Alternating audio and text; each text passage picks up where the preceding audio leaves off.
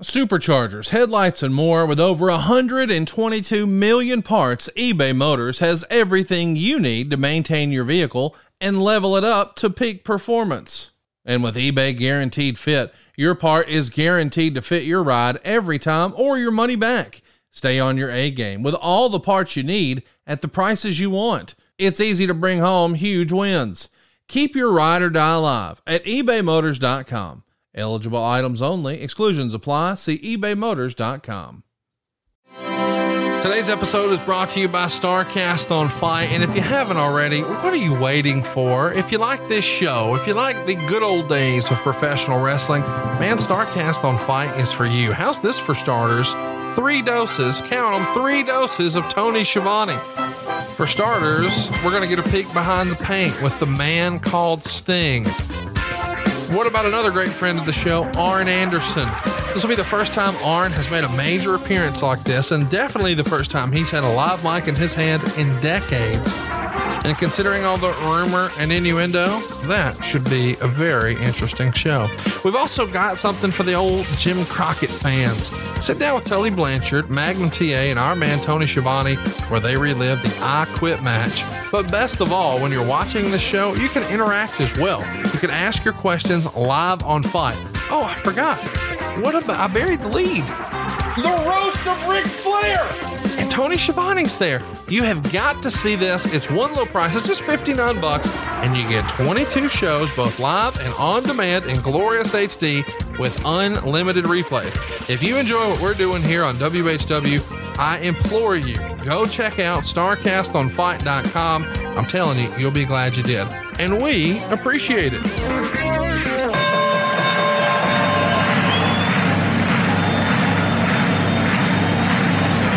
And gentlemen, welcome to the main event. Welcome to WHW Monday. Tony Schiavone and Conrad Thompson. Jim Crockett First Arcade, 605 NWA. TV title, Cajun Omni, the Bunkhouse Stampede. Flair and Horseman, Garvin Bogey, Magnum Dusty, Express Tag Team. Turner bought in Mid-South Joy World Championship Wrestling. Talking about the great years of World Championship Wrestling, the NWA, and Jim Crockett Promotions. Tony and Friends North they win. Look, Schiavone's back again. World title split off center stage. Bischoff, Disney Hogan, and Nitro. New World Order and the Crow. Thunder Russo, Arquette Champ, Vinnie Mac, simulcast. Tony's back with Conrad, not your classy podcast. Watch along, try not to laugh. Lowest rules cat back. This wasn't the initial plan. Tom's Zigg's a good looking man. Klondike Bill, make a chant. Tommy, you come over here. What happened when? WHW Monday. And now, let's go to the ring. And here's your co-host. Hey,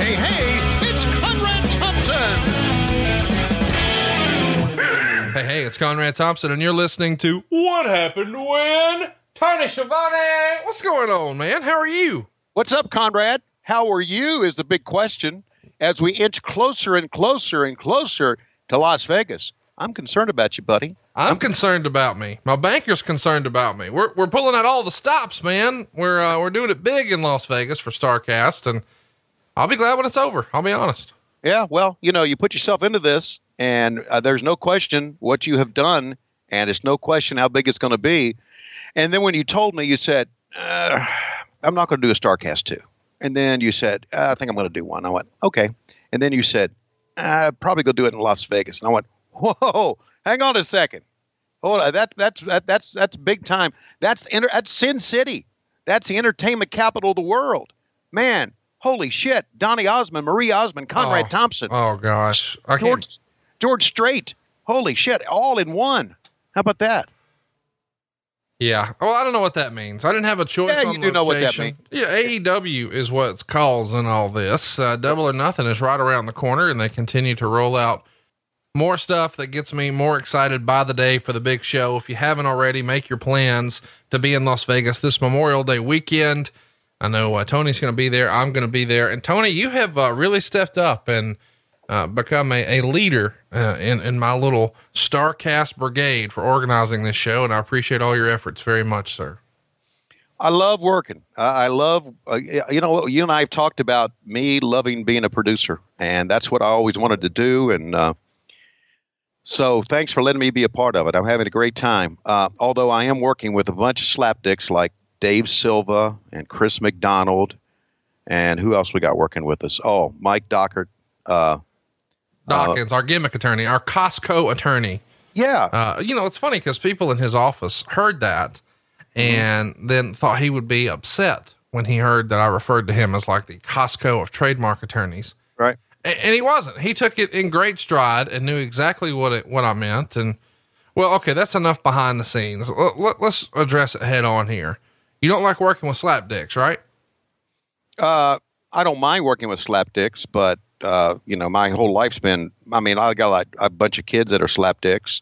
They're slapdicks at the baseball park. They're slapdicks at the football stadium. So I thought maybe I'll just step away from that and do some behind the scenes work. Well, hang on. I've got an idea. All right. If you're wanting to get away from slapdicks but still need to make a great income, you can always go drive for Atlas. There you go.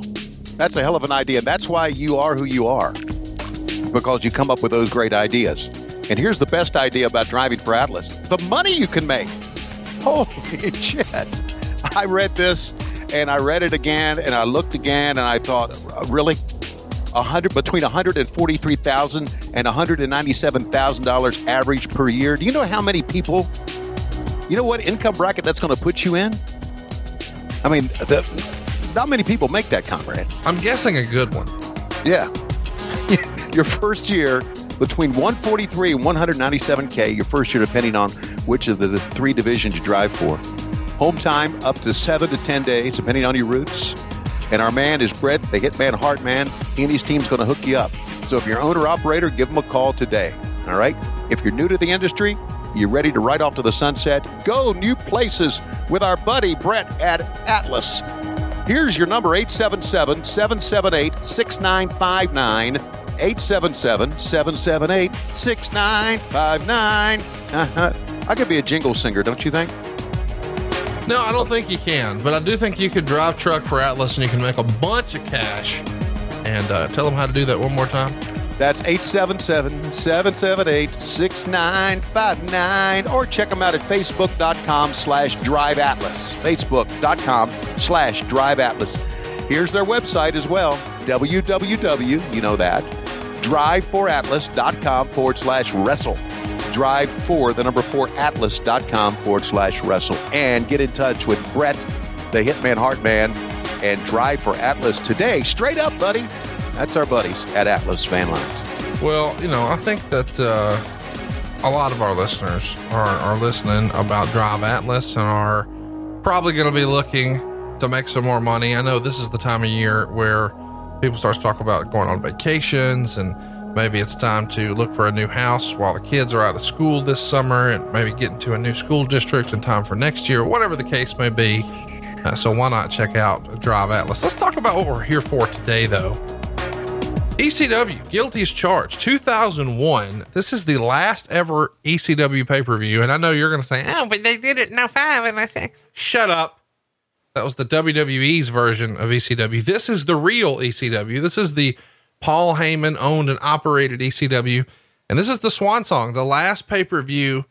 Uh, the writing was on the wall. They had uh, fallen behind on their payroll. A lot of their talent uh, was not being paid in a timely manner, some not at all and uh, the pay per view paydays were lagging. I think uh, people have, have learned about that over the years that you don't get your pay per view check for months, several months sometimes. And while the revenue was going to be there eventually, it wasn't there yet. So uh, TNN decides to get in bed with WWE, and that puts ECW in a precarious spot. They're going to lose their television. Uh, but they've got, you know, magazine revenue, they've got action figure revenue, they've got video game revenue, uh, but they're going to need some sort of television rights deal somewhere. The clock is ticking. Heyman runs out of time. He can't catch up. And that's a wrap for ECW. So this is a depressing show for me Oh, uh, because this is the end. And this is the end of something I really, really loved. It's probably similar to how you felt when Mid Atlantic went under, you know, growing up in that Mid Atlantic territory. right. And then when they sold out, obviously you were already in the business. But if you weren't, as a fan, this is probably as close as that comparison is going to get for us. I think. Yeah, I, I, that's a good comparison. Uh, when uh, when the the name Mid Atlantic Championship Wrestling was changed to NWA Pro Wrestling, I, am sure that a lot of guys and gals and people in the Mid Atlantic area were very upset about that. So I understand that. I understand the end of an era, so to speak. But the good news is, is I I'm, I'm excited to see Rob Van Dam and Jerry Lynn in the cage. Well, let's uh let's talk, let's get into it because I think you're gonna well you're gonna see some things differently maybe for. But I know lately you've been looking to uh see some things a little differently and you started using 4Hims. Yeah. Uh, 4hims.com is a one stop shop for both hair loss, skin care, sexual wellness. It's all in one. And this is a pretty cool deal because thanks to science, ED can be optional. HIMS is going to help you connect with real doctors and get medical grade solutions to treat ED and well known generic equivalent to name brand prescriptions to help you combat ED. No snake oil pills, no gas station counter supplements, prescriptions, solutions.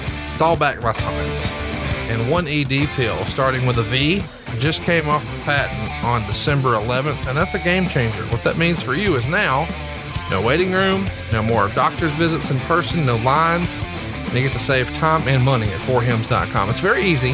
Answer a few quick questions and have a chat with your doctor for a confidential review. And these products will be shipped directly to your door. And severe ED isn't just an issue for old rich guys in bathtubs. It affects men in their 30s and 40s. And being your best means performing your best.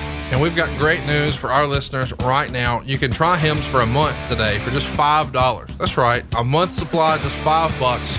We'll get you started for just five bucks while supplies last, of course.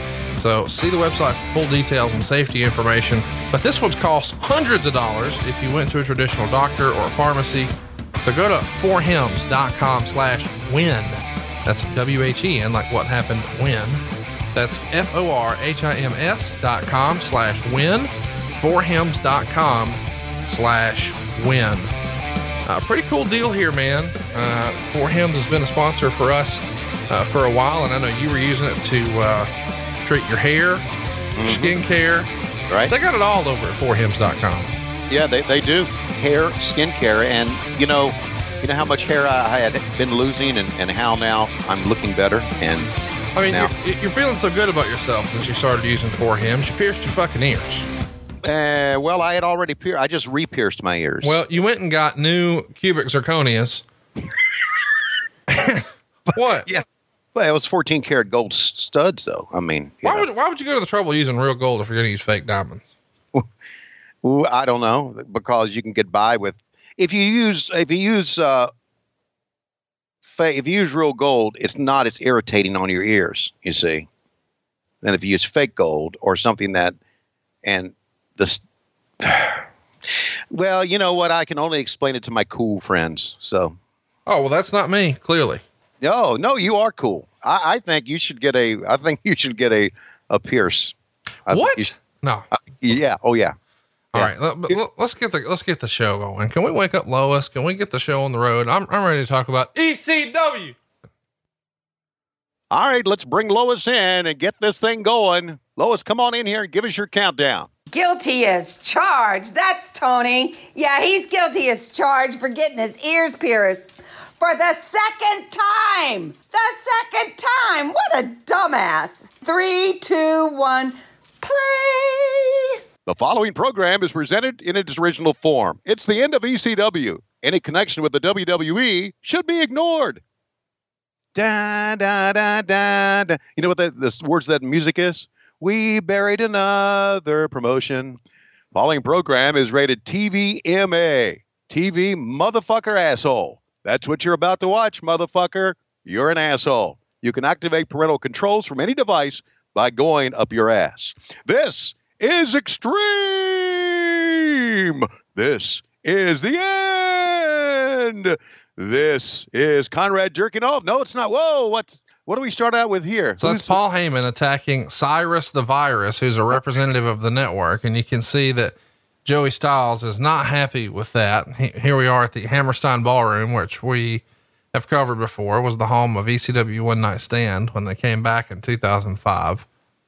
And there's our fearless leader. And there is uh, the franchise they're trying to build, Rhino. And look at this. He's going to pile drive No. Sandman's wife through the table. Holy shit. Yeah. Spearing cops. He don't care. Yeah.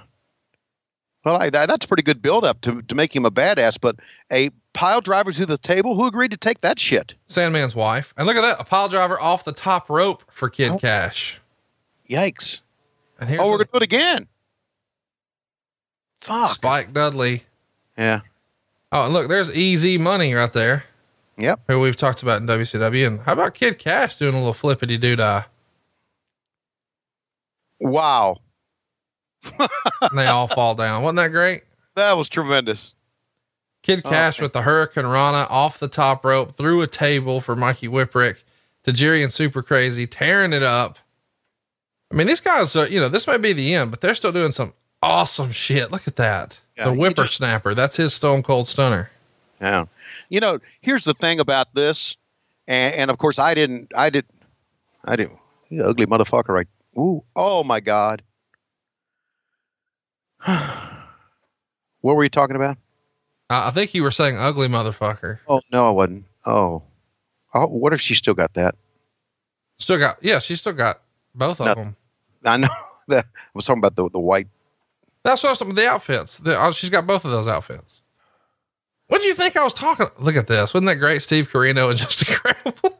the balcony, swinging canes on the balcony.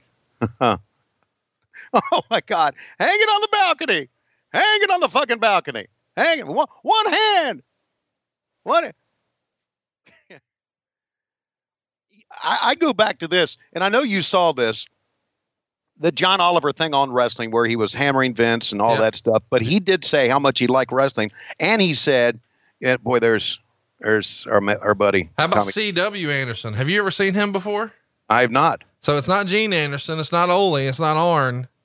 It's C.W. CW. Yeah. Going So through anyway, the table uh, the backwards way. How about that? Yeah. Like he said, like John Oliver said, you just got to love the entertainment value of wrestling. And buddy, if you're not entertained by this shit, my here's my question though, Conrad. Hang tight. I want you to focus on what's about to happen in this match. There's a part, a part in this match that will definitely show. I want your opinion on Okay. During the match or during these highlights here? these highlights. Oh no, they skipped it. Okay, go Okay. ahead. Continue. Oh, I, I was just saying that uh, you've got to be entertained by this shit. It How just, could you not? I know it's just it's just great entertaining. You, you're telling me that you wouldn't Are you all right? Dawn Marie? Yep. That's her. Did she just? Is she? She's bouncing there. Was she? Are you all right? Yeah. I, I was drinking. I was drinking some coffee just now, and I just kind of. Are, are Francine? Stop that. Are Francine and Dawn Marie going to have a fight here in this show? Well, I mean, what do you think? Oh. I mean, I hope they're not wearing short skirts and wearing thongs. That'd be Oh, terrible. Here's my question. Uh, can you? This these highlights are so phenomenal. It's like okay, that's great. Fade to black. We're done. How can you? How can a show top what we're seeing here? Well, th- what they're doing is they're showing you clips from the Miracle on uh, 34th Street or Nightmare or I don't know, fucking whatever it was. It was a December pay per view for ECW in 2000. And uh, it was ripping on the old, or spoofing off of the old, um, uh, what's it called? Uh, Miracle on 34th Street, you know, the Christmas movie or whatever. Yeah, right, right. The feel Well, so then they did one like Massacre on 34th Street or something like that. But you get the gist. Same building, uh, and it's the same hot crowd. And look who it is in the middle Joey Styles and our great close personal friend, Mr. Joel Gertner, the lyrical miracle. He's so fucking cool. now that's not the Dusty Rhodes jacket, but it doesn't need to be. That's not Dusty Rhodes under there either. By the way, I'm going to need you since you're getting svelte, growing facial hair, putting Yeah. CZs in your ears, Yeah. you know, taking 4Hims to get your hair. You're probably doing a lot of BlueChew to get that cock meat right. Yep. Uh, you need to be wearing this. Let's let's listen to what Joel's about to say here because Joel's usually entertaining for you.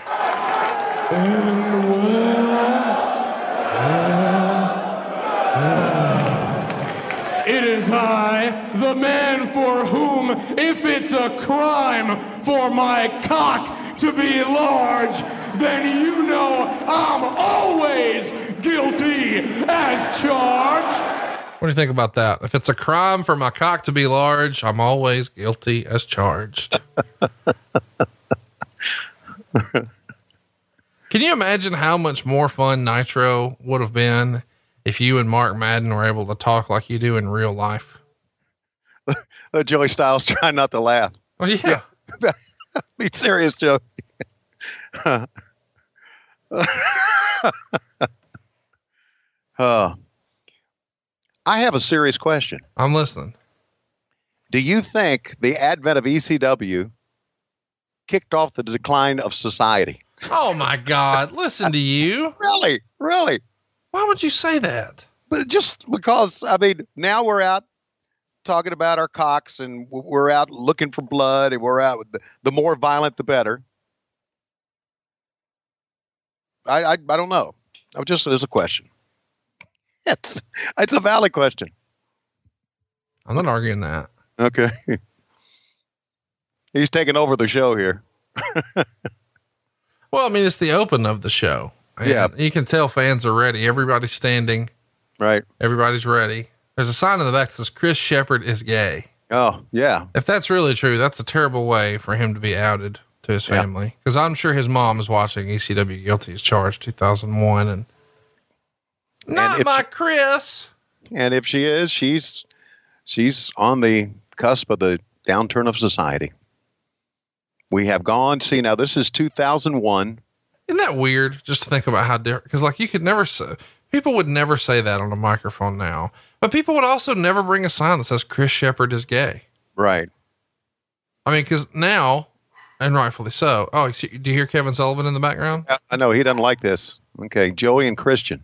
Hey, Kevin, shut up. Oh, so here you go. Uh, you've got Christian York, Joey Matthews, and they're being attacked by the Baldies. Just so you know, The Baldies. the Baldies, D A Baldies. That's Tony DeVito, Uh-huh. uh, the uh, the guy on the left, right. and the other gentleman is Angel. No.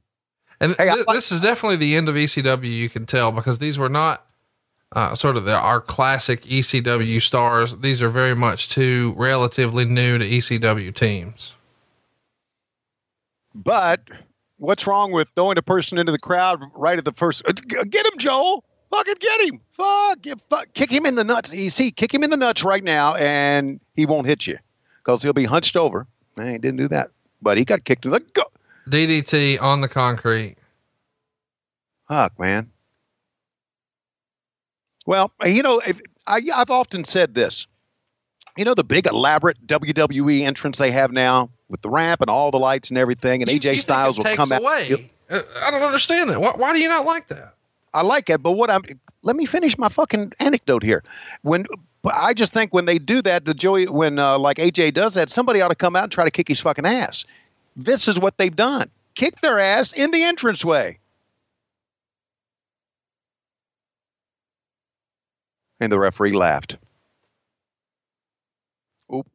They kind of missed that spot. Didn't I don't they? know what the fuck that was. Yeah, that's all right. He There- tries. there he shit. is. There's Jerry Lynn. Yeah.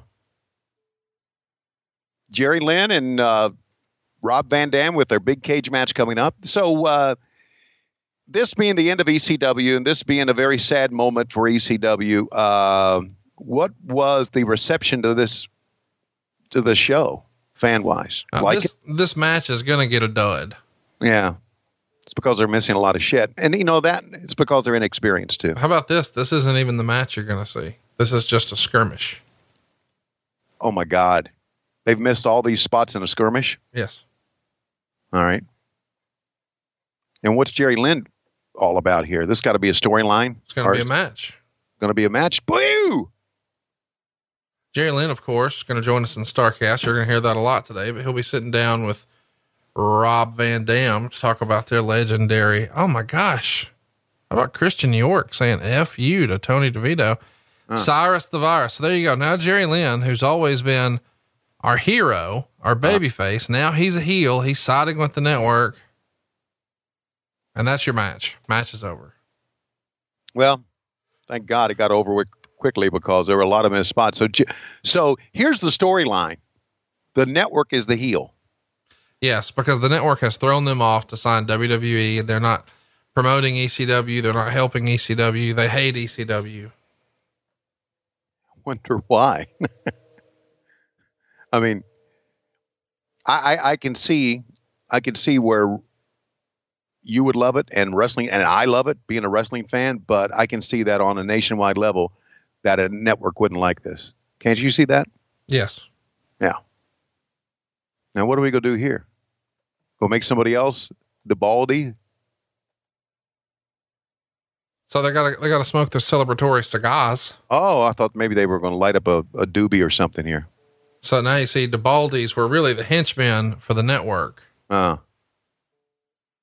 all right.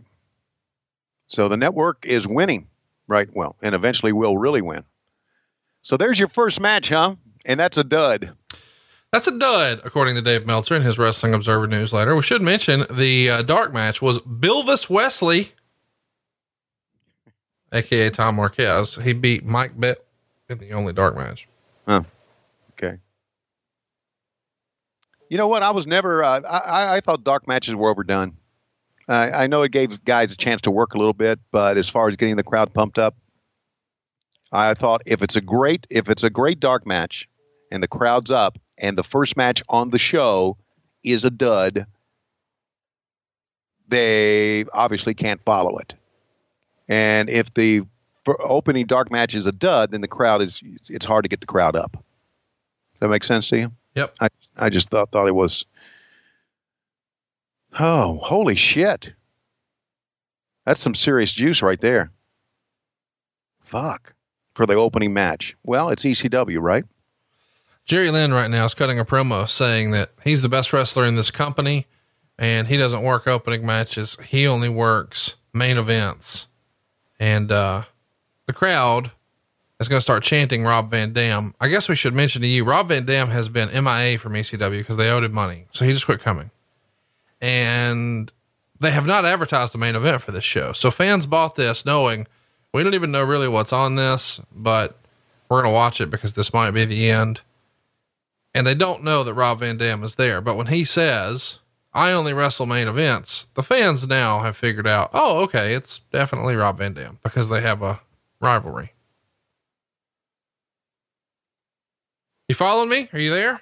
No, yeah, I'm following you. I'm just, uh, I'm just interesting way to do it, right? Very interesting way to do a show. So overall, how was this show received by Dave Meltzer's uh, little egghead clicks? Uh, I don't know that we got a reader poll on it, but Yep. you know, we get star and a quarter, star and a half, three and a quarter stars, three stars, uh, a no rating, a three quarter star, a dud, Mm. and your main event is going to get three and a quarter stars. Okay. So I mean, Well- it's okay, but we're not we're not setting the woods on fire. Wow. So now we've all we've done all this shit, and now we're just going to the open. Wow. I love the open, by the way. This is not the the open that I love, but it's still. yeah. it's- I, I well, think the opening packages are good. I'm going to let the crowd sort of listen here as well. Here we go. Turn the music on.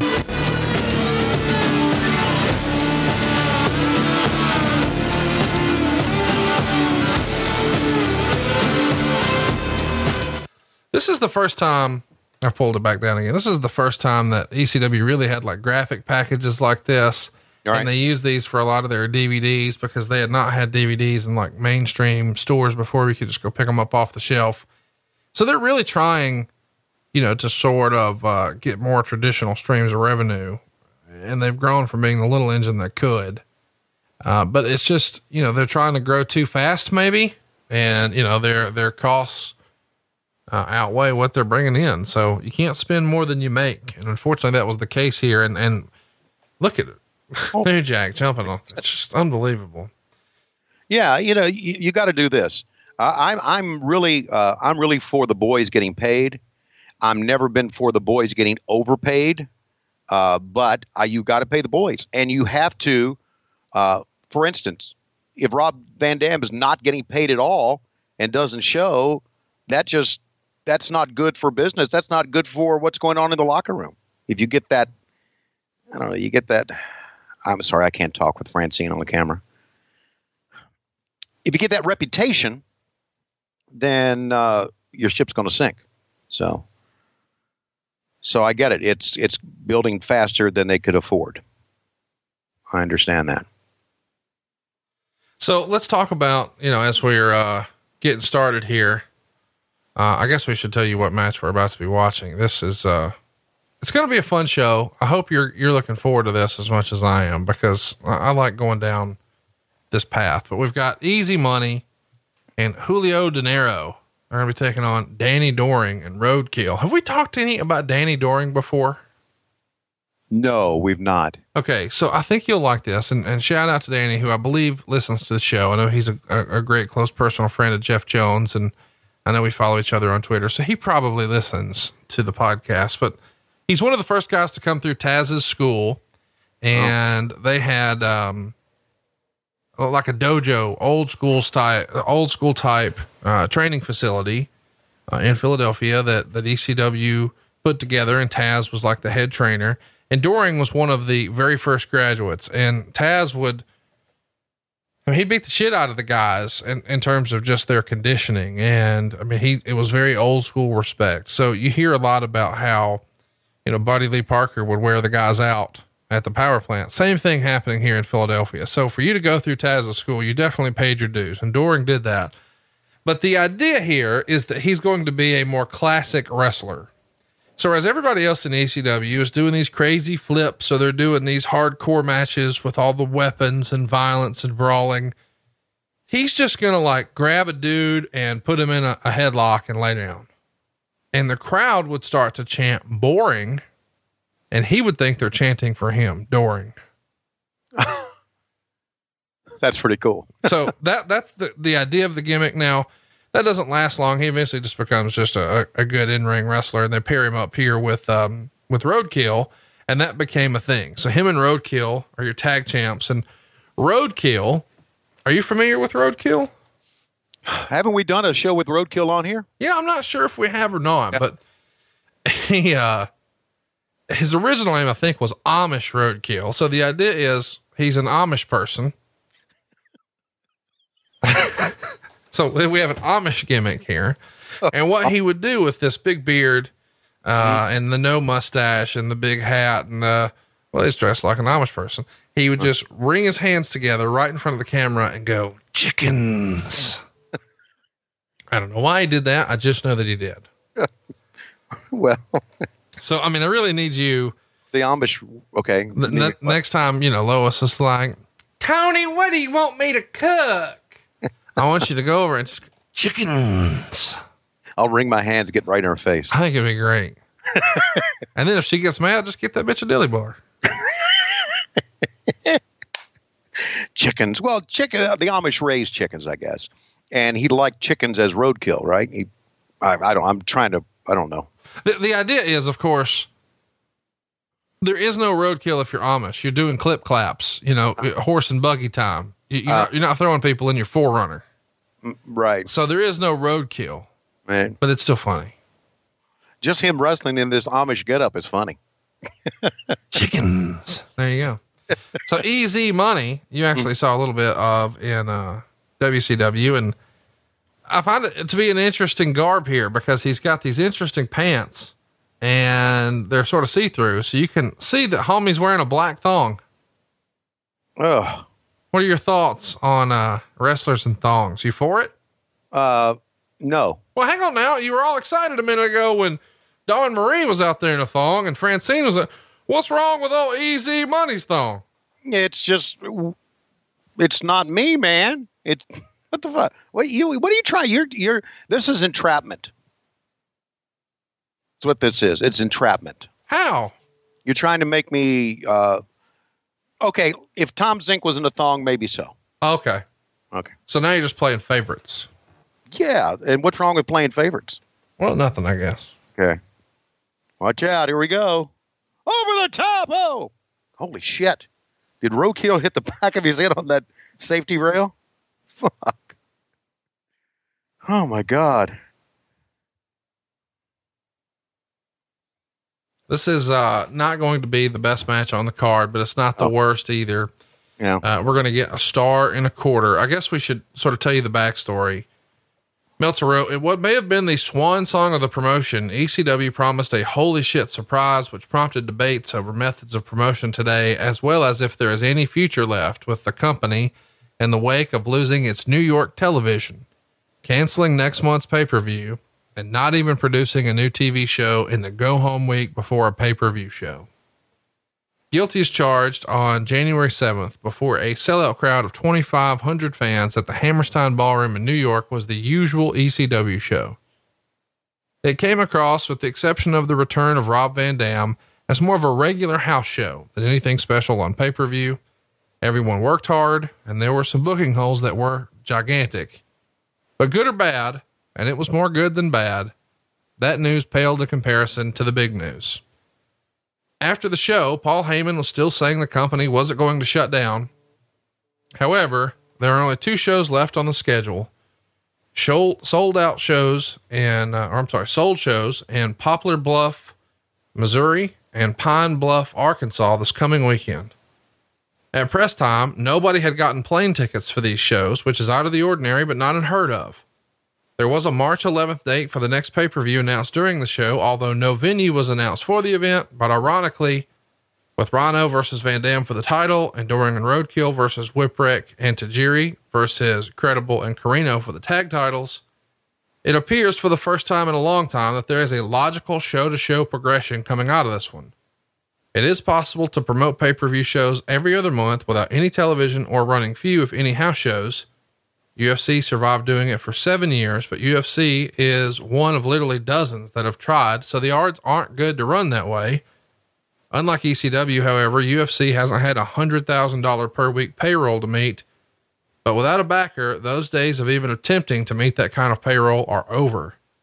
Like UFC, ECW does have the brand name and cult following, and more importantly, it has the entire 40 million home pay per view universe to draw from while UFC has limped along with only the dish networks in Canada, which probably total 20% of that figure. Tony, you're, you're knee deep in the wrestling business at this point, January of 2001. You're worried about the, uh, the mortality of what a maneuver uh, of WCW. Yeah. Are you keeping up with ECW at fucking all? Like, is anybody in the back even saying, man, what's, what's going to go on with ECW? And if they do, do you even notice? Nope. Completely ignored it absolutely completely ignored it because I thought, you know, by January of 2001, I'm thinking, you know, we're fucked. I'm looking for a job. I'm not worried about what's going on with Paul Heyman's world. And you know what? To be honest with you, it's a it's a selfish way to be, but I'm worried about myself only and how I'm going to support five kids. So I'm looking for a job. I don't give a fuck what's going on at ECW. And there you go. That's the best I can say because it's true. I mean, maybe uh, you think maybe I should have been more concerned about the business at this venture in my life. I mean, I, am not going to go to ECW because they're getting ready to go out of business. I'm not going to do. I'm not going to be received well at ECW. So I just try to stay out of the wrestling business. I don't, you know, I know the WWE doesn't want me, so. So no, I didn't. I didn't. I didn't. Uh, I didn't pay attention to this shit at all. I didn't even think they obviously, I mean, I know now, thanks to you, I know now that they were a big factor in the wrestling business, but they didn't come across that way to me. Right. That time. They, uh, to me, it was just two. It was us and the WWF back then.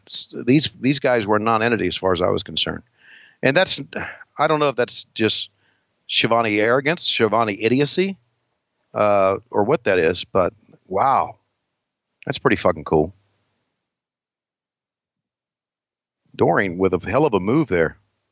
Hell of a maneuver, and the fans are into it. Lots of innovation here. Yeah.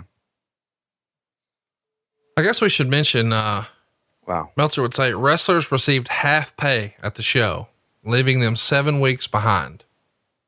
Good God. The morale was said to be very bad, with I the bet. news getting around that despite claims to the contrary earlier in the week that ECW had lost its TV on MSG in New York, its key market, and the show didn't even air the night before the pay per view in that market.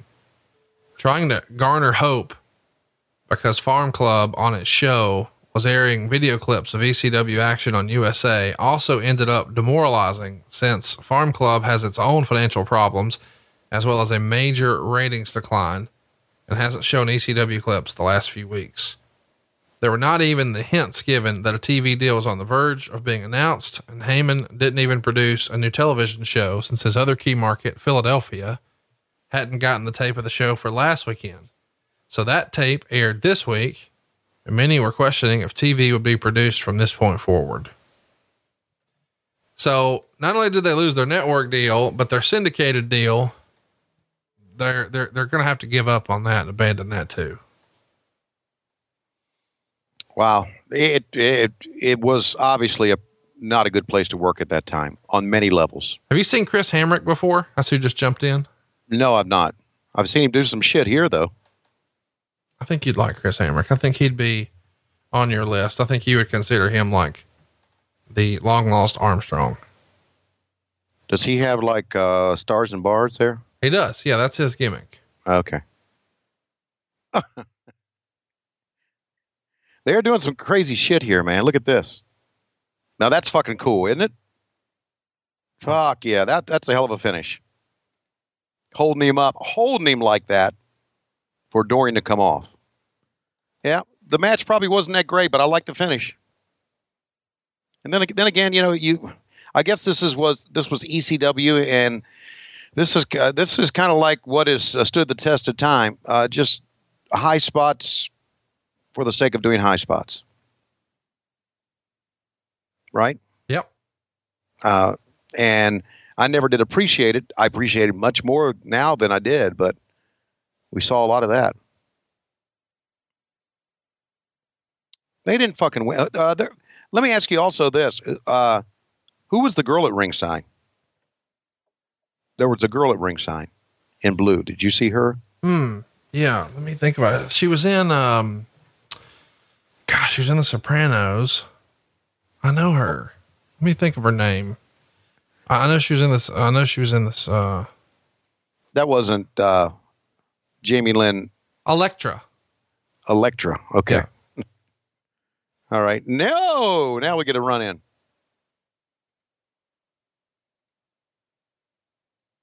Fucking, they're working over our uh, Rebel Boy here. Pretty So- good. So this is uh, Nova. I think you've seen the BWO before. He was Supernova, and he would go on to portray, um, like a fitness character, a fitness guru, like a Tony, Tony Little type character in the WWF. Uh, they called him Simon Dean, which is sort of a poke at Dean Malenko. Uh, And uh, that didn't really work. This is definitely the coolest version of Nova, though. Nova had a reputation for being an innovator in the ring, similar to uh, Chris Kanyon. And now he's completely out of the business. And I believe he works in the mortgage banking field. he almost looks like uh, He's in great shape here, too. he really is. I guess we should mention that uh, I believe he's the first guy who made, or he's the first guy I heard say it. He may not be the first person to say it, but he's the first guy I heard say, I would take a bullet for Dr. Tom, but I would put one in Bruce. Really? Yeah. Wow. Bruce getting some heat in the wrestling business. Didn't realize that. Wow. Are you kidding? Bruce had a reputation. He was a heat magnet. Yeah, of course he Still, was. still is probably. Yeah. I would think that right now, as you and I s- sit here watching the show here in uh, 2019, that Bruce has probably more heat now than he's ever had. No, definitely not more. He hasn't sh- brought a gun to work yet. Sorry. Silly me. Forgot that story. Missile drop kick. Although I'll tell you, after all these last few weeks, I want to take the gun to work for him. Wow. Isn't that something? I was doing our chat uh, this past week, and almost everybody was saying, Did you see how bad Raw is? And I said, No, no I didn't watch it. I didn't watch it this apparently, week. I- Apparently, nobody is. The ratings are just falling every week, and people are panicked. You know, I'm not saying that Bruce has indicated any of that. I want to be clear. Bruce Right. and I do not talk about current WWE stuff. Uh, it's not any of my business. I don't ask. I'm not that guy. And, and You you, and, you- you, you and I have that in common. Like we, we don't, we don't ask. Like right. you know, I'm I'm pretty good friends with Cody. We talk 14 times a day. But guess how many times I say, "Hey man, what's going on with AEW?" Fucking none. You know what I mean? Like that's not my business. I'm not going to ask. Right. And I get that. And and I understand that. But the the fact is is that now I I put up the Firefly Funhouse. What do you Thank- think? It was fucking stupid. Uh, although it was fucking creepy. That's the, the- idea. Listen, I'm going to tell you, I think we disagree on this. I like it Okay. because I know that it's going to go. Like, did you ever see Doink? Yeah, no, I did not. But you're familiar with it. Yes, I am. So a lot of people say, "Oh, a fucking clown!" I hate it." It's an evil clown. It's a clown that doesn't come out and say he's evil, but you just notice he is. And maybe that's not for you. I get that, but everything in wrestling isn't for you. There's somebody out there who's fucking scared of clowns, and Doink, mm. ugh, that was scary. And and I I get like this cult like leader of children who has this weird power where instead of being Mister Rogers and using it for good, he's using it for evil and manipulation. That could be good. So let's let it play out. Sometimes I've watched movies where it didn't make sense until the very end, and then it was like, aha. And I, I would rather have that attitude with this character as opposed to saying, hit me over the head with it. I'm fucking stupid. I can't have critical thought. Right. Like, let, let, let me think a little, you know, like, you know, these same people who think it's dumb will hang on all the little political intricacies of Game of Thrones like it's, you know, going out of style. Let- Let's hang on. Let- let- they don't have to hit us over the head with it. It'll reveal itself. All right. Uh, very good. I I I didn't really I didn't like the thing about the buzzard eating the the rabbit or whatever. Uh, but I the the kids thing where they were all staring and all forlorn, and then they did a kind of a dissolve into his uh, you know his uh, face and his gloves and all that stuff. What concerns me about God, I hate to bring this up. I really do because you know I'm not politically correct at all. Oh, here we go. Okay, no, I'm not. But I do have a sensitive ear to dumbasses who are. Because I think the dumbasses who fucking are need to get a fucking life. I do. You need to laugh. You need to enjoy entertainment. It's not going to change the culture. Okay? It's not going to change your world. Just give it a fucking rest. But that being said, I just using these kids is is going to get some blowback. It it no, really it's not. It's, it's one skit. Okay. Listen, Okay. if if the kids, if they take the kids on the row, uh, uh, the row on the road, and on the road, these kids, you know, start doing somas and throwing beer bottles at the street signs. And they've got like that one kid with the yellow shades. If he's got a different rat in every town, You always say this shit Well, I got something in I'm taking a drink. I'm just telling you, if that kid's got more than one rat, Yeah, then they need to, they need to shut it down. I'm with you, but I'm just saying that there's going to be people say, "Ah, this guy, they're using." Uh, just, I'm just. All right, is this uh, our That's girl? here? Elektra. Yeah.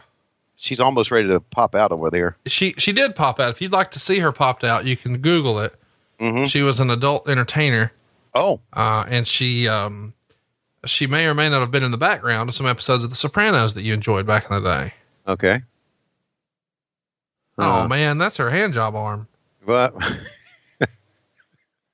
that's my hand job arm. Oh, that's my hand job arm.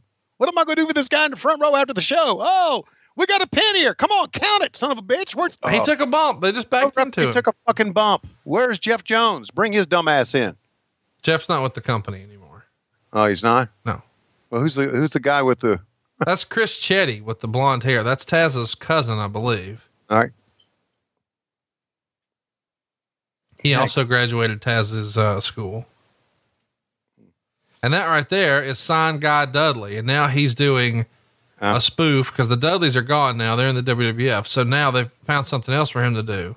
So now instead of Paul E. Dangerously, he's Lou E. Dangerously. And he's just Uh, doing a spoof of Paul E. oh, got it. Louis Dangerously. There's uh, you know what?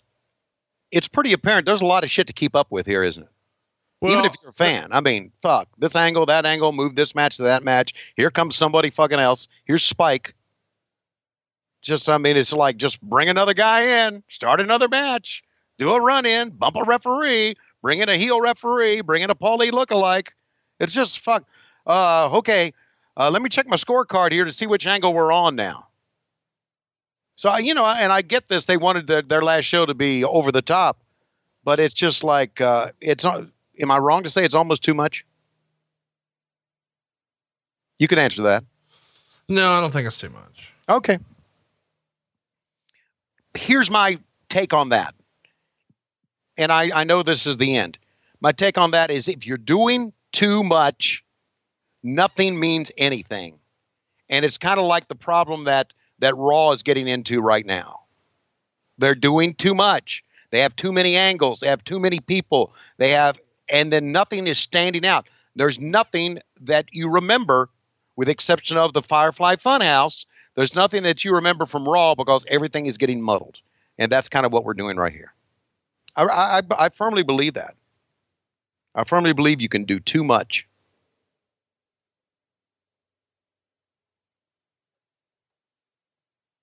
I, I thought that WrestleMania, you know, because that main event worked. Holy shit! Fucking Spike could do some crazy shit, couldn't he? Man, Nova is putting on a show here. Yeah, sir.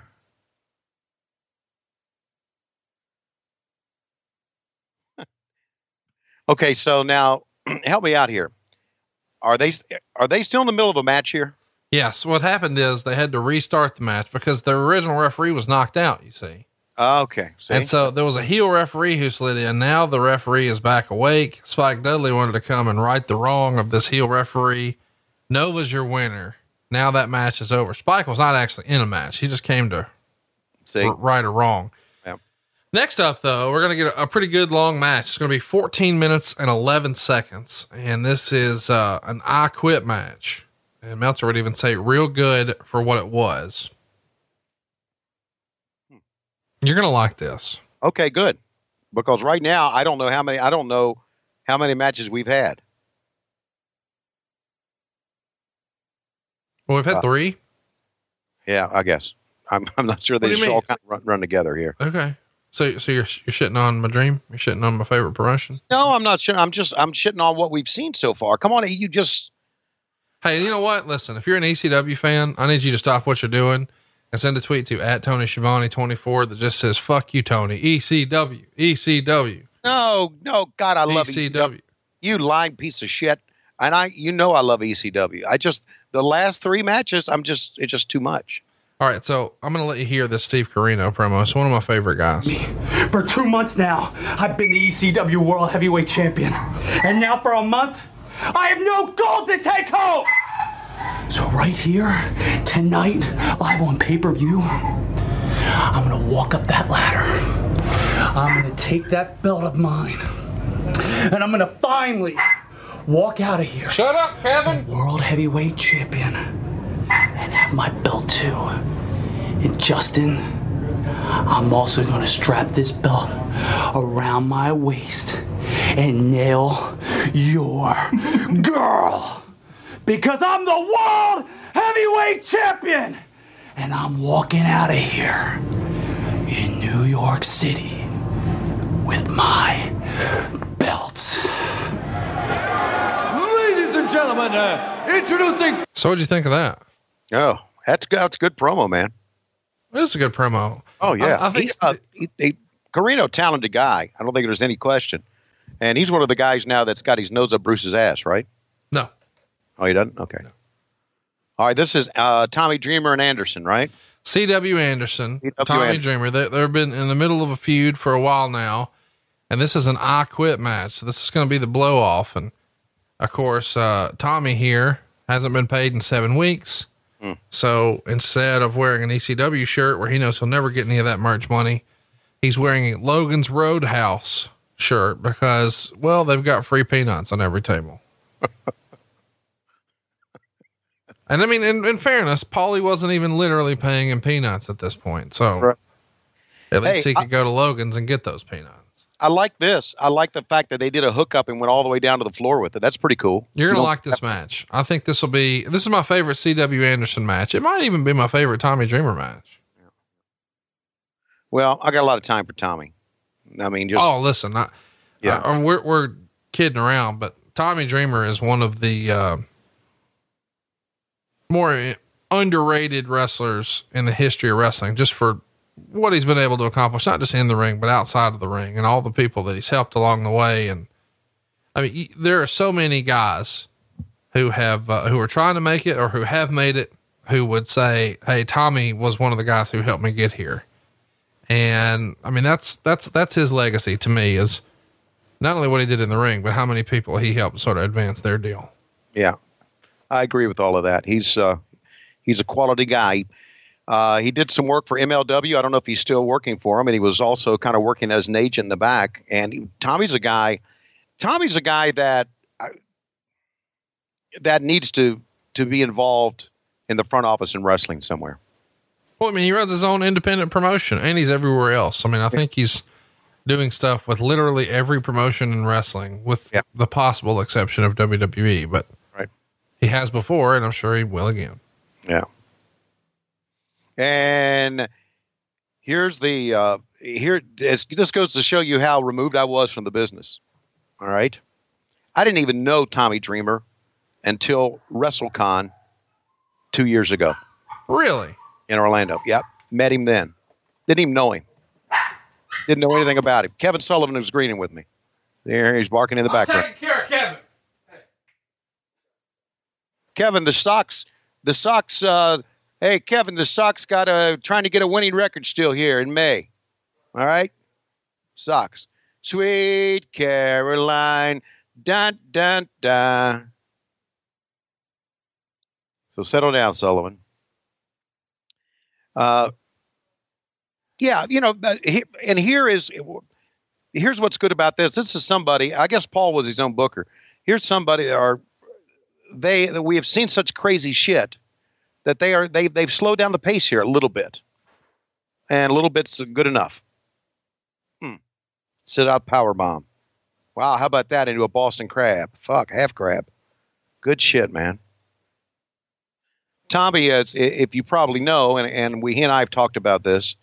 Tommy was uh, a, a gigantic Dusty Rhodes mark growing up, uh, and certainly still pays homage to the American Dream and he and I have talked about how, and he's told me the stories about how much you know growing up Dusty meant to him, and and how big an impact Dusty had on his childhood, and and we'll just take a chair and uh, okay, what are we going to do with the chair here? Well, you'll see, but it's not going to be pleasant. Oh my God, he going to going to try to break the arm like the Andersons used to do. The Andersons, you know, used to work on one part of the body, Conrad, one part of the body, and they oh fuck. Did he just whack him in the fucking noggin with it? Or did he just hit the chair? He hit the chair to break his arm and then he took a sip of that guy's beer. That boy, Tommy. Oh man. Uh looking for some shit. Uh, let's see here. Um, I see a fucking condom. Uh, let's see. I'll look over here. There's a dildo. Oh, okay. what's wrong with you? I just you just never know what you're going to find under the ring. Why would there be a dildo under there? There's Ric Flair's colostomy bag. Oh, Hey, hey, he Oh, didn't use a out. What are you talking about? I've just you just never know what's under the ring. And he took him with the did he hit him with the candlestick? A candlestick in the library, Brary, uh, and Mr. Green. He hit him with that candlestick. He's got the fucking ring bell. No, not the fucking. He go ring his bell. he go ring your motherfucker's bell. Go get it. Ding. Fuck yeah. Oh man, that'll that'll that'll make your ears ring all day. Yikes. Oh, okay. Well, we'll do a little dent- dentistry work. Nope. We're going to check his eyes. This is how my doctor used to check my eyes. He used to, you know, poke that thing down in the corner there, and if it popped out, then your eye wasn't good. Oh. There you go. Fuck you, Tommy Dreamer. Trying now, I'll take this thing up. See now what? Pick that thing up and, and stick it up his ass. Stick as stick a wrench, stick a monkey wrench up his ass, huh? Take a monkey wrench. Conrad, you, you follow me on this? I'm watching. Okay, take a monkey wrench, dip it in Tabasco, and then stick it up his ass. Wait, what? You could probably win the match, wouldn't you? I don't I mean- know. I've never had Tabasco up my ass. How is it? I, I, I don't know, but I just think that whoa, fuck. I just think that might work. It would sting a little bit. I, I've, I've never had Tabasco up my ass, but I've eaten jalapenos that weren't properly digested and had them fly out my ass when I went to take a shit. Uh, so they may be like that. I don't know. But it's just, uh, you know, I think I could be a great manager in a hardcore match. Uh, because I, whoa, oh, got him on the knee. That's going to change the complexion of this match, Conrad. Now Tommy Dreamer can't do his shit, can't go into the ring looking for the shit anymore because he can't stand up. He's only on one leg. Fuck, man. Go, come on. Don't, don't pose here. Go, go back at him. Go. I- I'd make a great hardcore manager. Hardcore managing. I would. I'd say, okay, put that, put that. No, don't, don't do that. Fuck, don't do that. Go get a fucking chair and wrap his leg around the fucking chair and then choke the shit out of him as he's got his leg around a fucking chair and then take a shit in his mouth and drop on the chair and break his leg. Take a shit in his mouth. Right. Because once the guy's got his shit in his mouth, he's going to be gagging. Look, look at the amount of blood coming out of Tommy's head. Fuck. See, and this is what this is what's remarkable about this. Okay, Tommy has not been paid.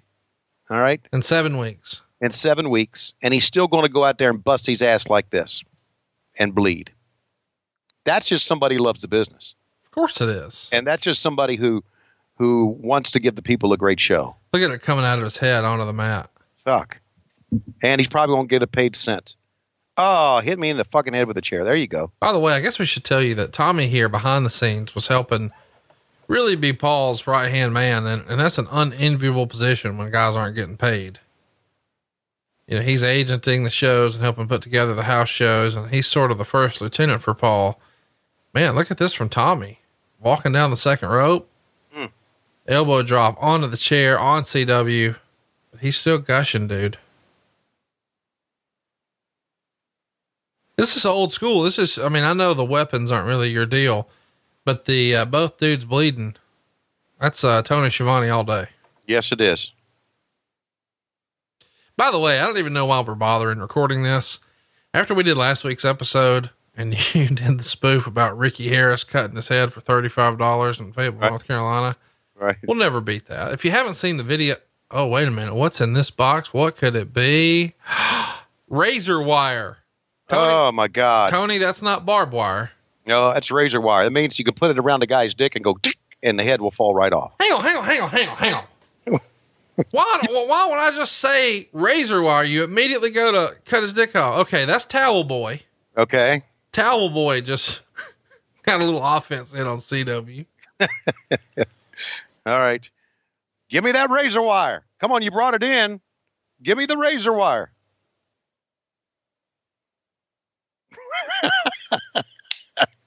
Jab the referee in the head. Towel Boy messed up his cue. Oh. Tommy had to tell him to go back. We'll do it over again. Uh. It's cookie sheets. yeah. Where's the razor wire? Well, they got cookie sheets. They don't need fucking razor wire. Put the razor wire around his penis. What, what, what, what are you doing? You'd win the match. You'd win it. He'd give up, wouldn't he? If you really want to win a I quit match, he'd quit right there, and then shit in his mouth just to boot. Tony, you're you're into some weird stuff, man. Oh, well, I, I get this way when I watch ECW. I don't know why. Boy, this tow- towel boy, he's trying his best, but he's just fucking in the wrong spot all the time. Here comes the suplex from CW Anderson off the second rope. Wow, Gonna stand him up. Let all the blood rush to his head. that's pretty fucking cool right there. That is cool, isn't it? Yep. Holy shit, man. Down he goes. Yeah, they're applauding, and they should. That took that took a hell of a lot of effort and some strength as well. Well, in fairness, Towel Boy weighed uh, 73 pounds here. Yeah, that, that I get that, but still, No, it's still impressive. yeah, it is. Uh, Towel Boy, by the way, is Eric Tuttle. At the time, he was a part of New Millennium Wrestling. Eric Tuttle. Yep. Got a lot of cousins named Tuttle. Well, that's a shame. I just wonder. I just wonder maybe he's a cousin of mine. I don't know. So that razor wire, don't forget it's in there. Yeah. all good. I won't forget. And look, CW's moving it. He's ready. Oh, razors into the back of Tommy Dreamer, that Anderson classic spine buster. Uh, I got to tell you, I was always a big fan of CW Anderson. I wish you would have gotten a look somewhere else. You know, you're you're an old school wrestling purist. Why don't you think CW got a, a real run in the WWF for WCW? uh, maybe. Well, it, why I didn't get a run in the WWF is they weren't they weren't going to acknowledge anything Anderson in the WWF. That would be acknowledging WCW slash NWA slash Jim Crockett Promotions.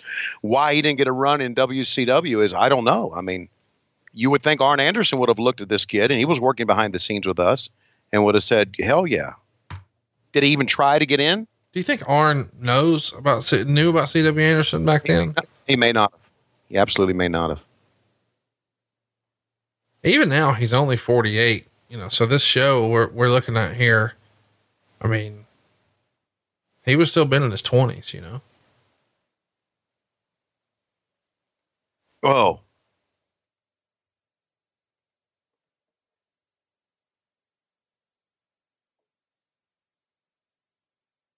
It's a hell of a match, man. It really is. They've paced it very, very well. Is that it for the razor wire? You just dropped him on it and that's it? nope. Oh, good. Because I think if you got something like razor wire, fucking use it.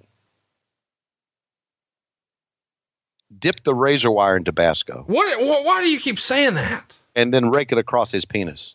Ooh, Listen, Tony. look! It, if you want to, ma- you want to win the match. That's how you do it. That's how you do it. How many matches have you seen that used dick submissions? None, but it would have worked hundred percent of the time, wouldn't it? Yes. Dick submissions. 100% of the time, and it would have been a great promo. Okay, I'm gonna I'm gonna beat you in an I Quit match. I'm gonna take a razor wire, wrap it around your dick, and squeeze. You'll say I quit, guaranteed. If you won't, your wife will tell you to say I quit before I even reach for it. I just, I'm just saying, I quit. If if you really want what are we doing here? Of course, what would an I quit match be without a table? You know, it, it, it's funny because we got the the classic I quit match of all time that we're going to talk about at Starrcast with Tully and Magnum, Yep. and they just used that wooden chair that was broken up, and uh, if you remember that from the Gathering, uh, and uh, they didn't do a lot of crazy shit like this, but isn't it something that oh, fuck, great maneuver. Isn't it something that they only used like one chair, right? And broke that up and gouged in the, in the Tully's forehead. Oh my God. What's this he's got? Oh, it's, it's from the table. Oh, and he quit. Wrapped it around his eye. See? Hit the vulnerable places eyes, nuts, penis, toes. Why, You why, guy- don't you just say crotch? Why are you saying? Okay. nuts and penis separately? Uh, just grab the nut. You don't have to grab the penis. Uh, but get the guy in the vulnerable parts. He's gonna. I, he's gonna quit. That's that's that's the story. I mean, but what what I was saying is before the finish is is that that match is remembered as the the best I quit match of all time, and it was, and they didn't have to use a lot of stuff. Now that's not a critique of of Tommy and and CW here at all, and ECW, but that's just I, I think what I'm trying to say is that it's just showing how great of a talent talent T- Tully Blanchard and Magnum TA were. They were just tremendous. I don't know why, but that amuses me. What uh, razor wire on the penis? Yeah, just your just obsession with It's not obsession. I'm just trying to. I'm trying to help guys win a match. penis pain. Yeah. Oh, you'd say I quit, wouldn't you?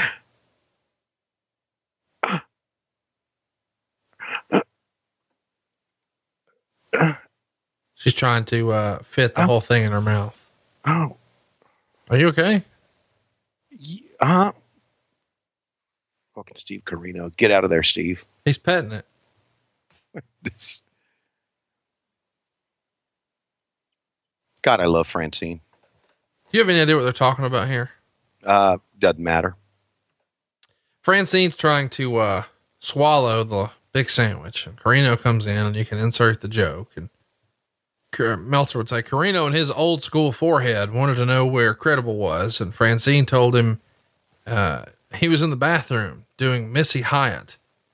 And he blew it off like she had the credibility of a wrestling promoter with that statement. But when the door opened, it was Credible with his pants down, still wearing underwear, which was strange, and Hyatt in a towel, saying that Credible must be on Viagra. As Hyatt was leaving, she bumped into Jack Victory, who acted like they were best friends, being that they worked together in Mid South. And Hyatt said, Did I fuck you? And Victory said, No, you managed me. And she said, Manage yourself. And walked off like she'd never seen him before.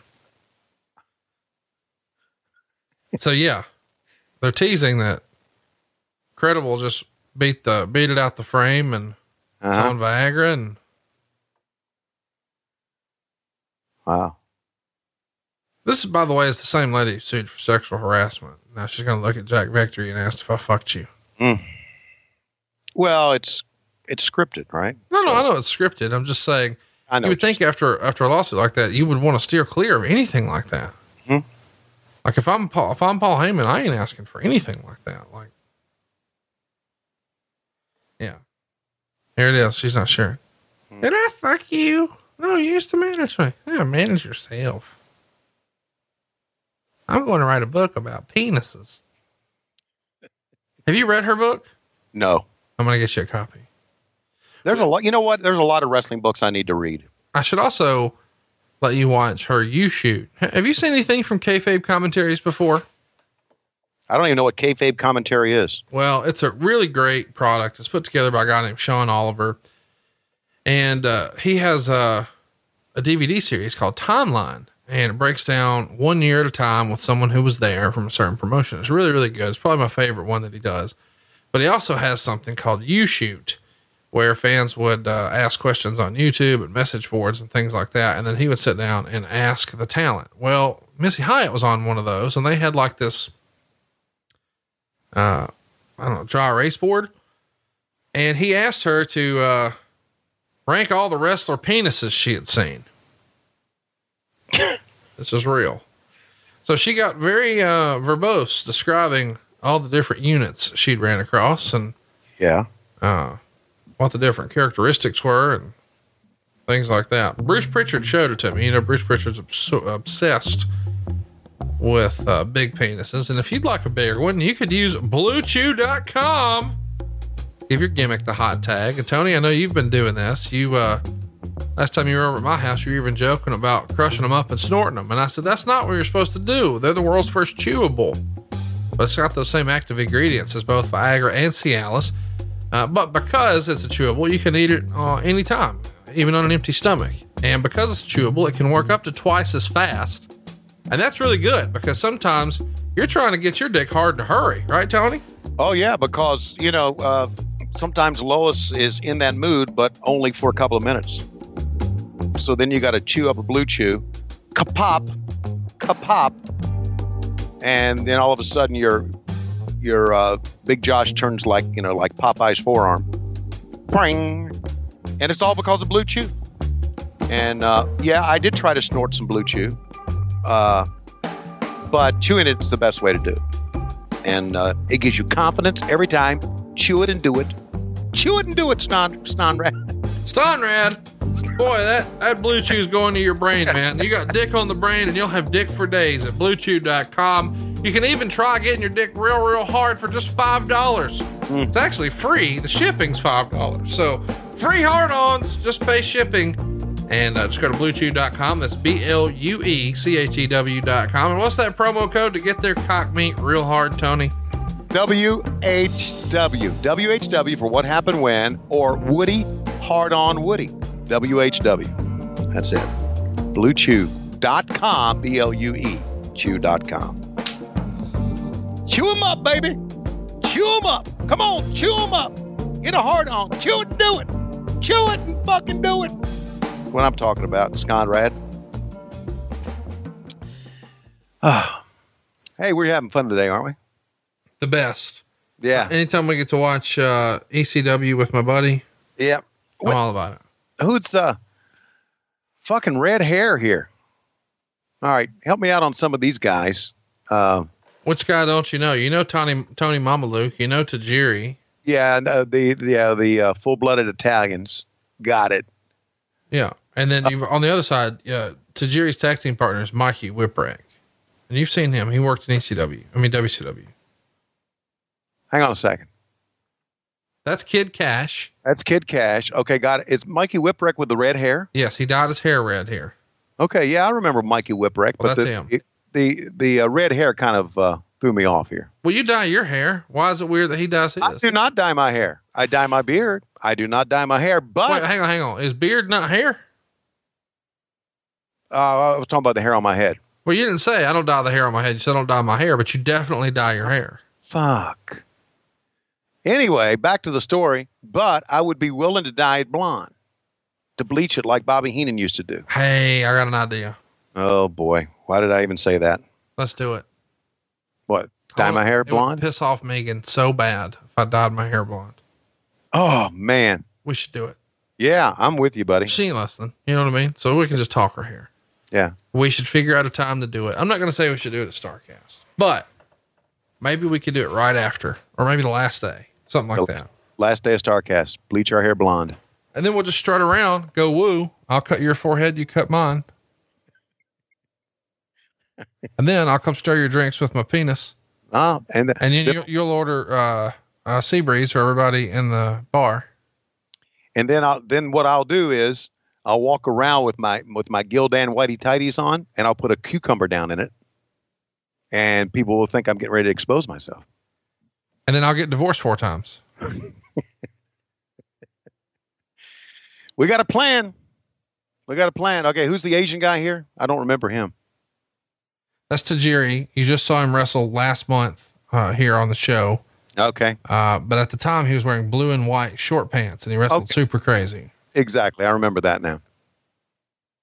I guess when a guy changes his pants or his hair color, you forget you ever fucking seen him. You would be the worst witness ever for a crime.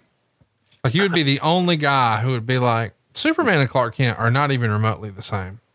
Or like those silly disguises where it's like the funny nose and the furry eyebrows and the glasses. Right. You'd be like, nope, different guy. No Yeah. idea. That'd be a good idea for you to wear that in traffic court one day.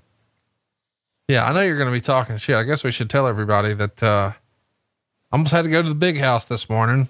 Mhm. I was spit, dri- driving on January 30th at a high rate of speed. Yeah.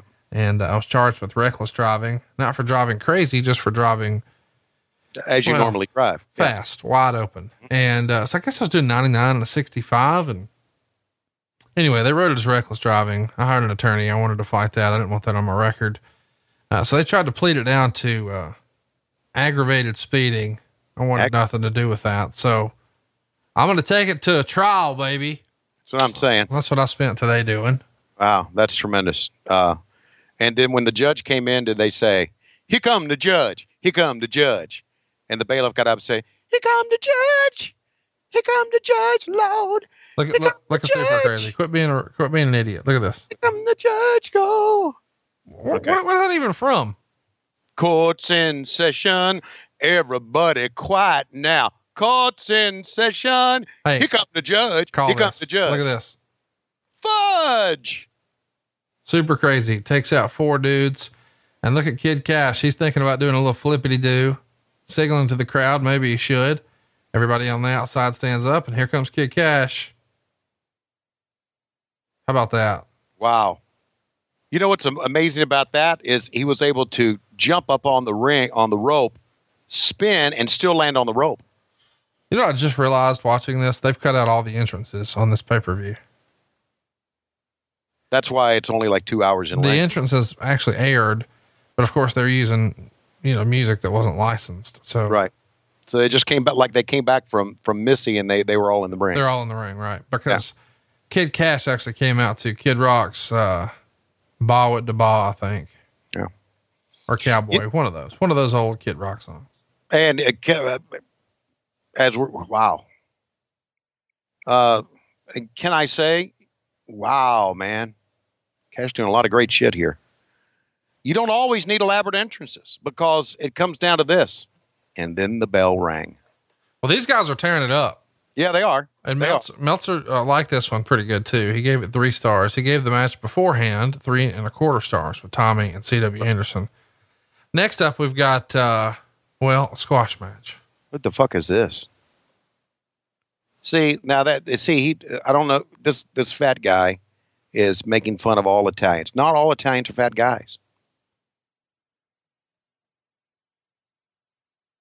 So there.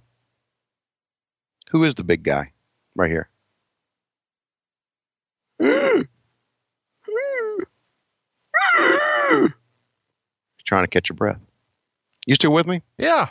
You didn't answer my question. Who is the big guy? Sally Graziano. You ask this every time. Okay. Sally Graziano. Hey, uh,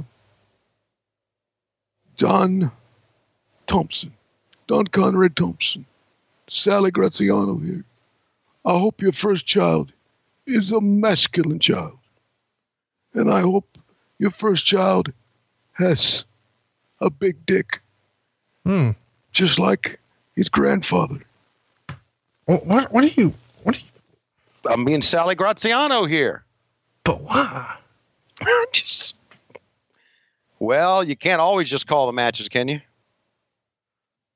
Hmm. Sally kind of big. Sally came in the ring and squashed a guy and then left. I like Mikey Whipwreck's hair. I got to say it. It kind of looks like a clown.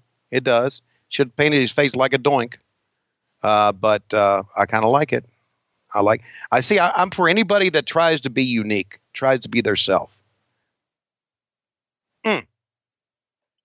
Fuck. They are doing some great things in here, Connie. Connie. Jesus Christ. Are you doing that now too? I'm not. Court's in session.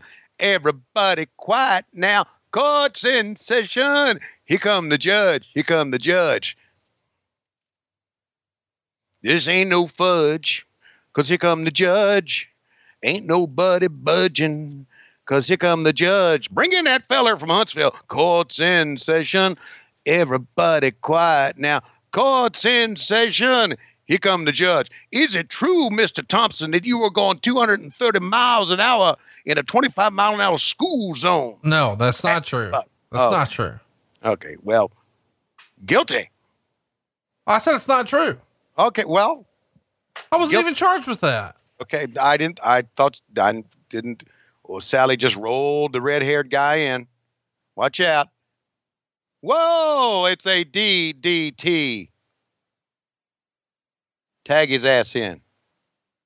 Is this pre or post uh, our buddy uh, uh, Tommy Rich being in the FBI? It's post, right? That's right. Yeah. One, two. Huck, kick out of this shit. Yeah, these guys are tearing it up. I agree. Here's a here's a uh, here's a tip for all you big guys out there.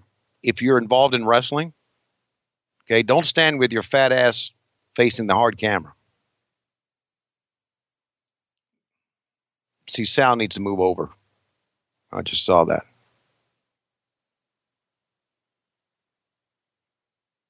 Shit, man. I like to see right there. Move move off to the left there, Sal. Move off. Just a tip. Tip from your old friend Tony, and I am Italian. But not full blooded. And watch this. Huck. This has got to be spectacular, don't you think? I miss Tom, Tony Mamaluke. Yeah. I think he was a great character. He's almost like um, wrestling's version of Ralph Macchio. Yes. Uh, very well said. Yeah. What's he doing now? I don't know. Is he is he a sergeant at a shoe show in Hmm. Vegas, maybe, with our buddy? Do you think so?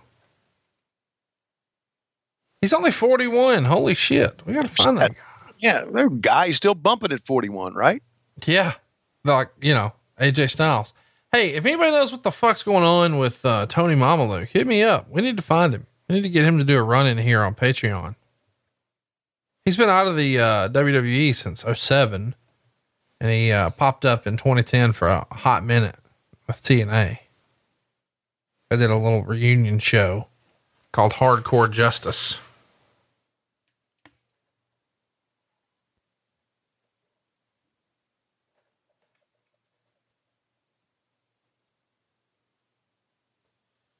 Yeah, these boys are doing a great job here. I don't think there's wow. Tony, um, we got a lot of feedback last week where people liked our JR song. Really? Hey, is is that James Vandenberg down on the? It is, Yeah. Okay, very cool. He's a cool guy, hardworking kid.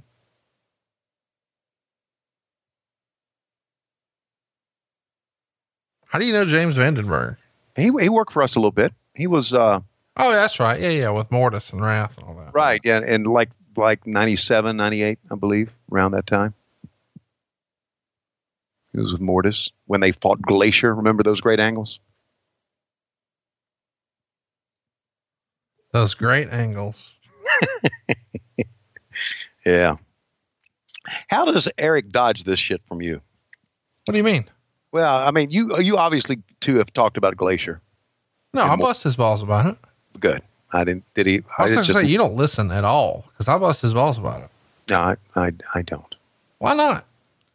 Well, it's it's kind of like uh, it's kind of like ECW to me. I know it's out there, and I appreciate it. And if I hear something on social media about it, I'll check it out. But normally, I'll just go on. But whoa! And also, I got three fucking four fucking jobs. I got you beat there. Yeah, you sure do. Better You get your shit together. and you got me beat there because you got important jobs.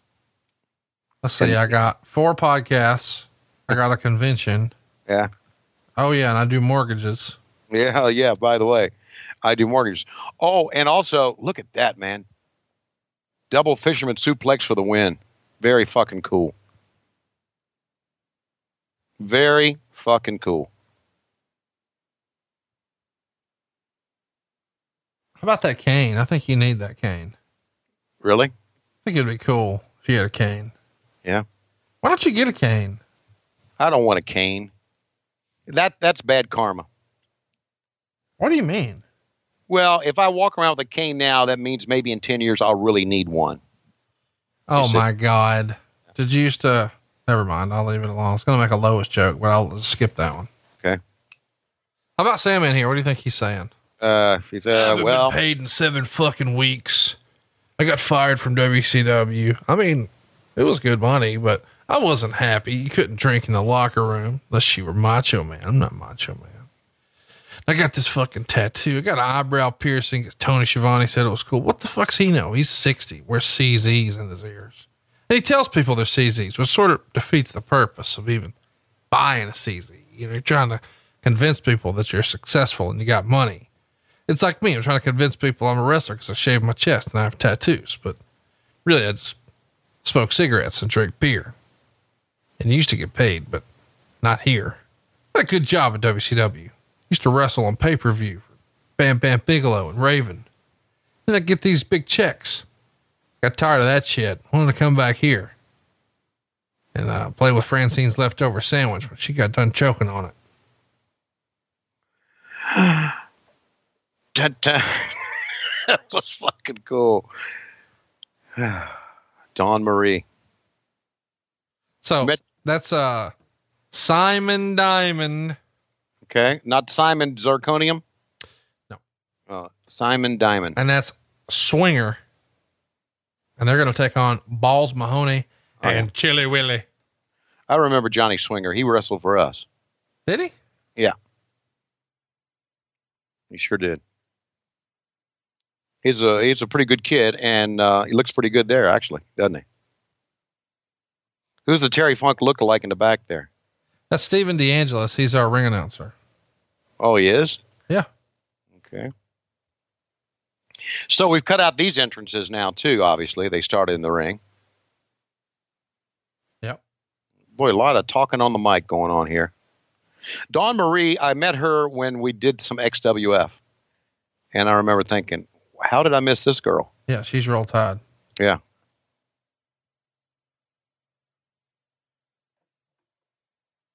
How about Blue Meanie? this is the the Blue Meanie after he lost a ton of weight, Uh huh. and uh, that is his. Uh, well, I don't think he likes to talk about her, Okay. Then let's do it. but that's Jasmine St. Clair. Uh, yeah, he, I forget to mention he lost the weight, so he became the Blue Boy here. But Jasmine St. Clair is an adult film star. Uh huh.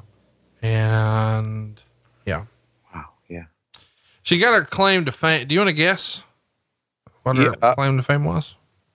Her claim to fame was uh, taking it where the sun doesn't shine. No. Something Okay. else. You want to guess? Uh, no. Yes. Go ahead. Tell me what it is. In 1996, Okay. uh, she broke a record and filmed a movie called The World's Biggest Gangbang, Oh, where 300 men, uh, had their way. yeah. So there's 300 peni. I think that's the plural of penises. Mhm. I took Mrs. St. Claire to Pound Town.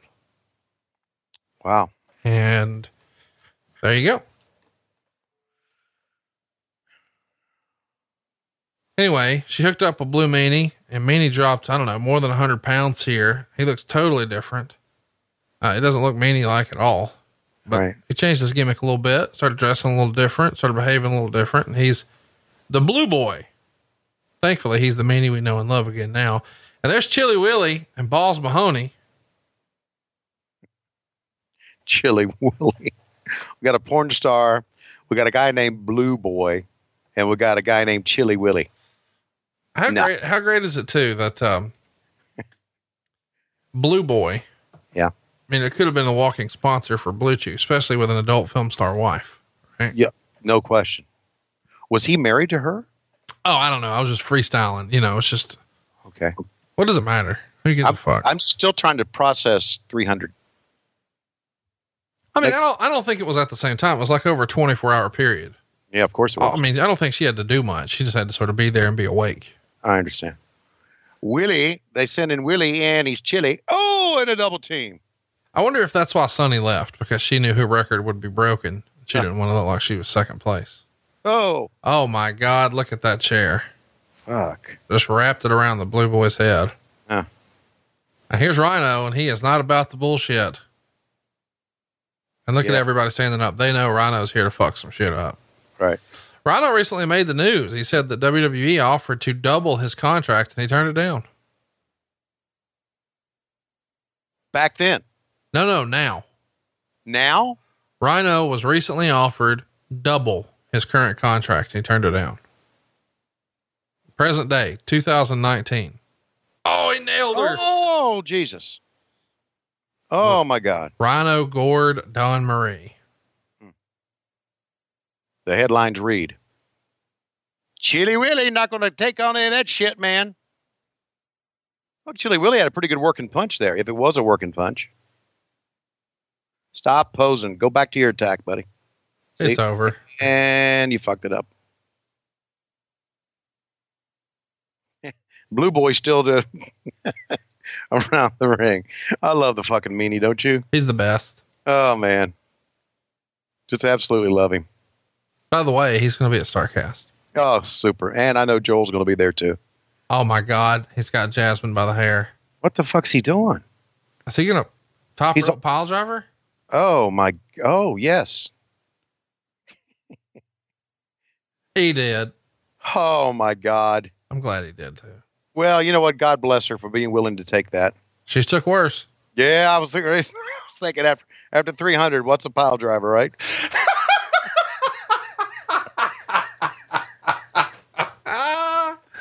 Roll the credits. Oh God. Now where are we going here? Do we just fade to black and go? What the fuck is this here? It's a pre-tape promo. Okay, in the middle of a match. No, the match is over. Oh, it was over. It's a no contest. Okay, of course it was. Swinger was complaining that he wasn't getting enough sex from Dawn Marie, and now he's getting it from Jasmin St. Claire. Mm-hmm. Rhino comes out, spears everyone, including Dawn Marie and Blue Boy, and uh, pile driver off the top for the uh, famous adult film star. Next up, though, it's going to be Sandman, and there was Steve Corino and Justin Credible. Well, they fucked up here because with Sandman, it's all about the entrance, and they didn't show it. Well, they did then. Right, but I mean here on the tape, uh, they fucked it up. Yeah, the network ruins ECW. It's not the same. Yeah, you're right. You're right. And not only that, uh, there's Linda Rufio of St. Louis, Missouri. How do you know her? She's been around for, taking photographs forever of wrestling. God, she was. Uh, um, we're talking about started back in the Crockett era. I don't know if she's still doing it or not. I haven't seen her around, but Linda's been around a long time. All right, so but but but yeah, you know they could. If, if you ask me, and just an opinion here, I think it's being fucking lazy, not showing the entrances. You could you could get some un, get some licensed music, and, and you know and put it in there and put it over, but no, let's just cut. We don't have to do that. That's just that's wrong. Because they think, well, nobody watches it anymore. Everybody watches Raw and th- and uh, almost said Thunder, Raw and SmackDown. Nobody watches, cares about ECW anymore. Yeah, the wrestling fans that are 35 and over, we don't give a shit about them. They don't they don't exist anymore. We don't like them. Who's on Raw? Come on, think, guys, think. There's a lot of us out there. Can I, I'm just going a little rant here. Yeah, please. I just talked about this the other day on something to wrestle with Bruce, but it really just, I don't understand when this happened. And I know that, fuck, I'm part of the problem, but back during this era, the Monday Night Wars, and obviously we're here at the tail end of it in 2001, wrestling fans started to really pay attention to the ratings because we found out that the companies were, and they were viewing it as a barometer. It's almost like a contest to see who was winning or who was doing better. And the fans were made privy to that information. So now, ever since, a lot of fans, myself included, we've become like half-assed ratings analysts about shit that we don't. We're not in that business. We don't really understand that business. We just know what the ratings were and what they are now, and we use that to frame whatever argument we want. And what we've also used it to decide whether or not something's good. I'm I'm I'm starting to get a little annoyed with that. Like I didn't like Raw the other night, not because it got a low rating, but because it sucked a dick. Right. Like that's the reason I didn't like it. And I don't need for something like I've seen movies where people are like, "Oh, it's the Academy Award Best Picture," and I'm like, "Well, it fucking sucked. I didn't like it." Right. But for whatever reason now, wrestling fans have become like half-ass business analysts where they say, "Well, you know, the house was only this," and I know my fucking podcasts do that, so I get what I'm saying. But I'm talking to the guys who were there, who were sort of gathering business data. But as a real fan, like when I don't, I don't consume any other media that way. Like I don't know what The Sopranos made for HBO or what they paid Tony Soprano or what the ratings were or what their revenue model. I never cared. Like it was just, oh, I love this show. That was as far as I got with it, and I could just appreciate it. But I think now only kids enjoy wrestling like that. Like, you know that little girl in the crowd, she really loves, you know, Becky Lynch and she doesn't know what Becky Lynch makes or what the house shows are or what ticket sales are or what the ratings are with her champion. None of that matters because it didn't matter to me when I was a little 10 year old snot nose who loved the Ultimate Warrior. Like, I didn't know business was down for the company. I fucking love the Ultimate Warrior. You know what I mean? Yes. And I think some of the enjoyment for wrestling fans now has been tainted because everybody has to like whatever's the highest rated and you have to pick sides. And if your show's not the highest rated or making the most revenue, then you're not on the right side of history. Well, fuck that, man. Just watch what you like and like what you watch. And that be it. But the idea that I'm going to like a show because it was highly rated, no, I ain't doing that. And I wish that more fans would sort of co-sign that with me. Just watch what you like. And I'm getting into this because, of course, everybody these last few weeks is a ratings expert. Oh, the WWE's dead. Their ratings are down.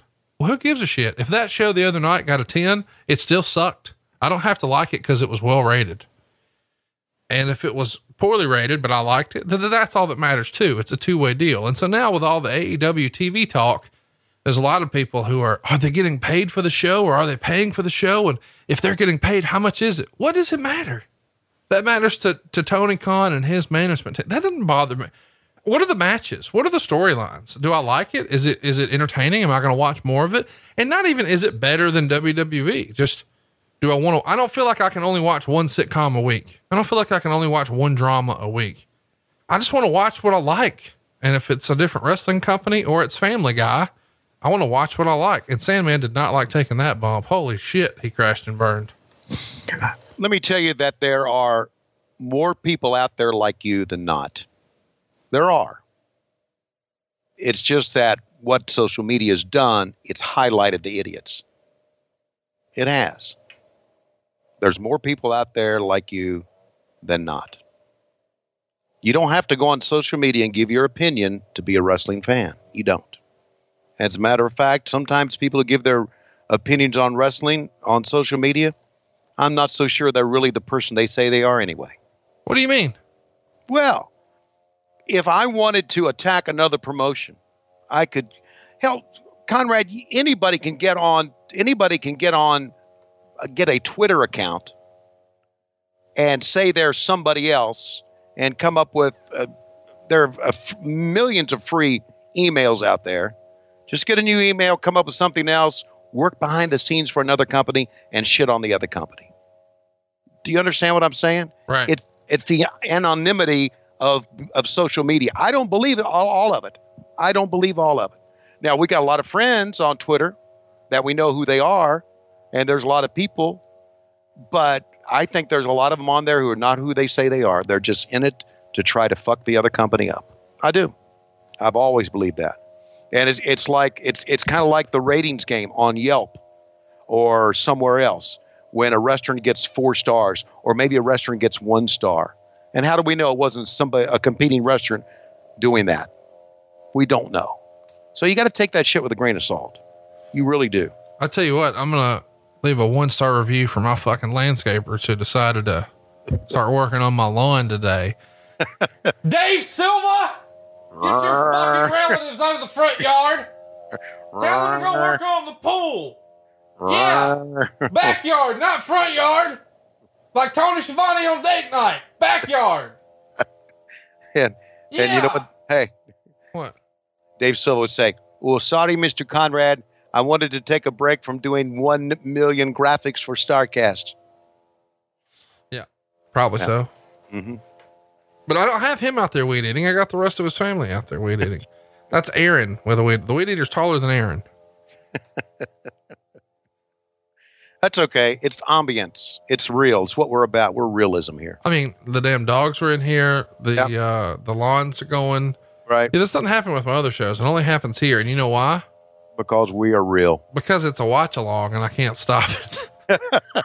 because if this was any other show, I'd say, hang on. And I go out front and be like, what the fuck are you doing? But now, you know, we're rolling, baby. So, hey, see that belt hanging from the ceiling? Yes. It's in my office. Ah, that's what I'm talking about. See, there you go. There you go. so, in case you missed it, Did he some- break his leg right there? Yes, he's dead. Look at the look at the ladder. He's gonna try to climb this. No, he's not. Thought better of it. Okay, it's uh, uh, Francine's on the outside, isn't she? Well, yeah. I mean, the winner gets to have sex with her. Oh, I'd do a run in on this one. Uh, That's what they've been. we- that's what they've been show- teasing. Every uh, all the angles in this are uh, in this entire show are driven by who gets to have sex with who. So it's Ah. your it's your kind of pay per view. yeah.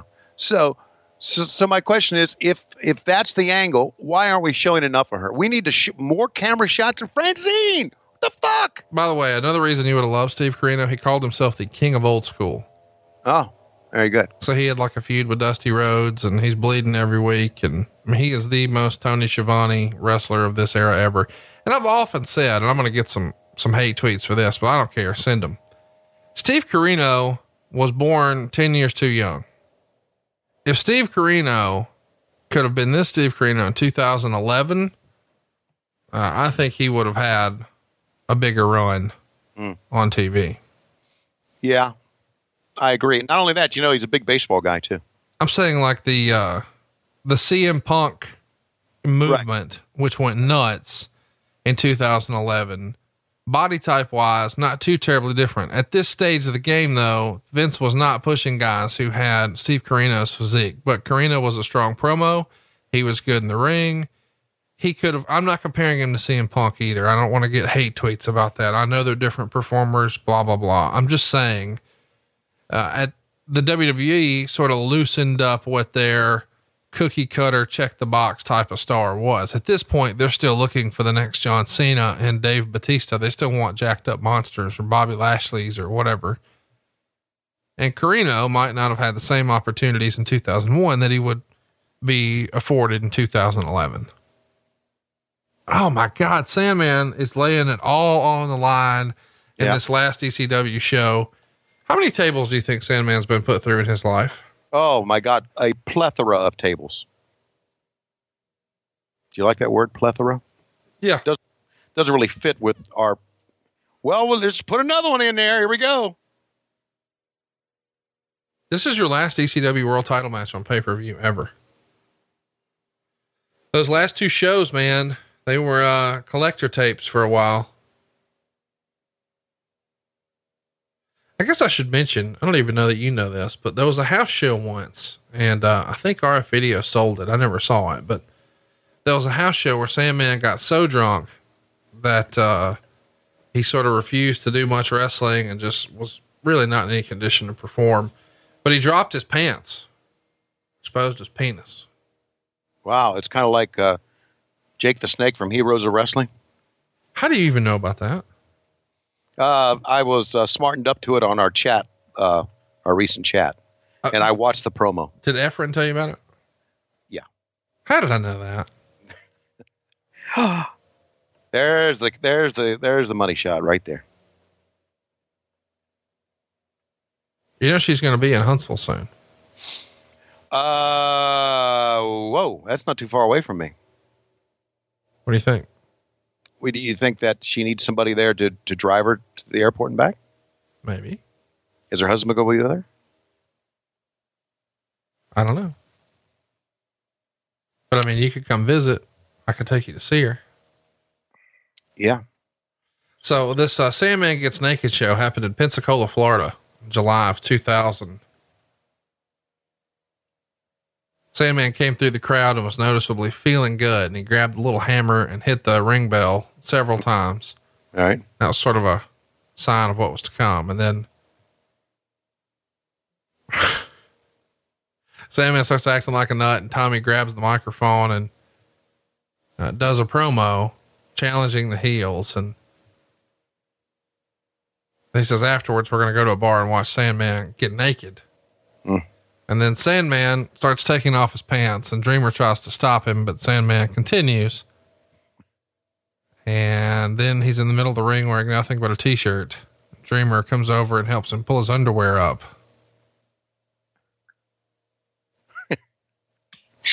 Sounds like a hell of an angle to me. what do you think? Did he have a brown streak in his underwear? Heyman would quote, uh, would give a quote to the torch. He would say, Sandman's actions were inappropriate and unprofessional, and he will face disciplinary action for them. And he was suspended uh, without pay for this weekend and probably next weekend shows. So, Which I couldn't afford to pay him anyway. right. Uh, Which is really a good way to look at the, the height on this ladder. He keeps going taller and taller because they keep moving the belt up. I know. Yeah. there it I- is, Sandman, your last ECW World Heavyweight Champion. Wow. And he kept his pants on, so that's good. Uh, what did Paulie say again? What what was his exact quote or close to it? he said it's inappropriate. Yeah, in, inappropriate. Inappropriate. ECW saying something's inappropriate. Well, you're not supposed to pull your dong out. You think? You would- We're doing fucking everything else. Wait a minute. You would have been okay with with public donging? No, I would have been okay. Well, we're we're showing Francine trying to uh, deep throat a sandwich. We're showing Missy coming out after screwing Justin Credible and asking Mi- Missy asking Jack Victory if she had sex with him, and so now you're saying something's inappropriate after li- putting that on the air. Come on.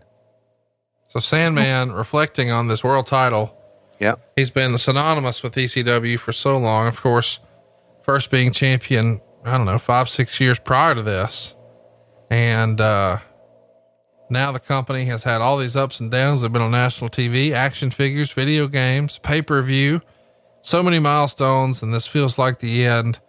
It's a cool moment here with uh, one of the more iconic characters. Because I think when you think about ECW, there are a handful of characters that are synonymous. You know, Taz, Sabu, the Dudleys, Rob Van Dam, Tommy Dreamer, and of course the Sandman. There are probably others, but you get the idea. Raven. But man, what a moment! And uh, everybody's sort of standing around to soak it in. Right. Giving him moment. I think that's cool. This is all really cool. Not going to get paid for this moment, but it's all really cool. I guess we should mention that the ECW television title belongs to Rhino, but he no longer has it. It was stolen out of the locker room.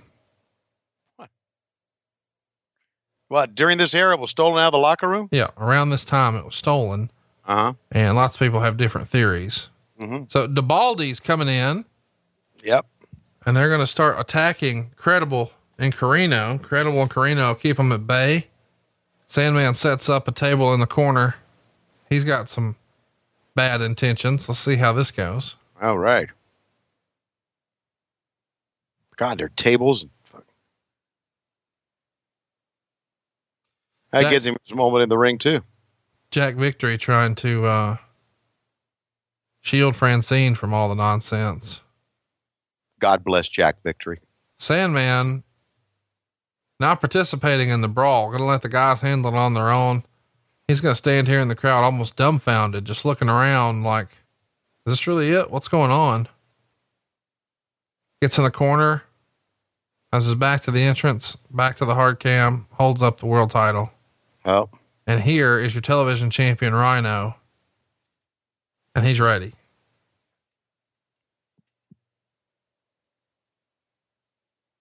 And he stumbled. but then he got him. Yeah, that was pretty good. Now he's looking for the microphone. Oh, And he's going to say on the mic here something like, um, since ECW no longer has TV, I don't want the TV title. I want the heavyweight title. Of course, Sandman's already dead, but he's going to agree to this match, this impromptu title defense against Rhino right now, because Rhino is threatening to kill his family. So if you don't give me the title shot, I'm going to murder your family. well, that's uh, that's pretty good incentive.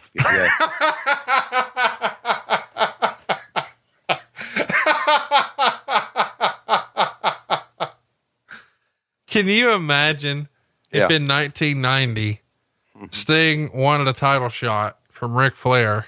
Yeah. And he's like, Rick, I, I gotta say, if you don't give me the title shot, I'm gonna break in your house and murder you.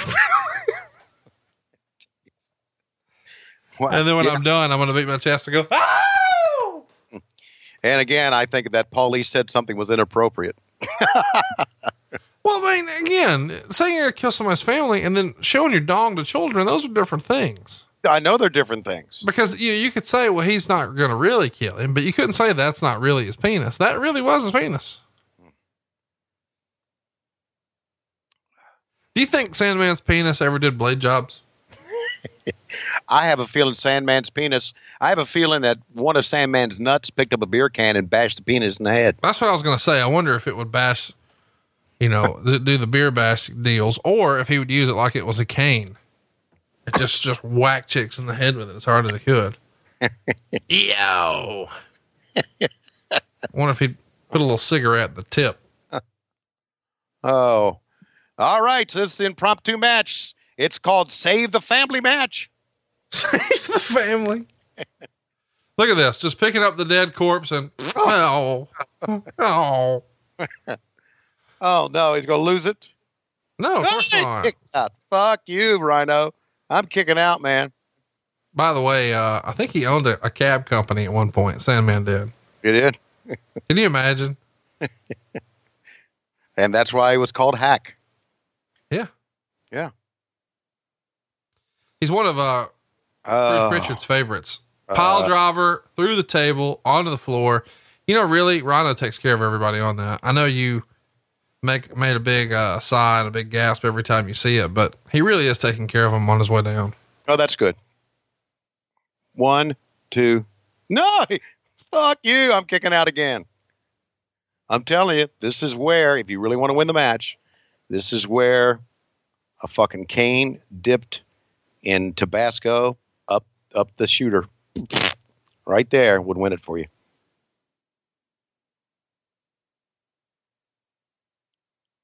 One, two, three. And Rhino comes in and basically steals the title.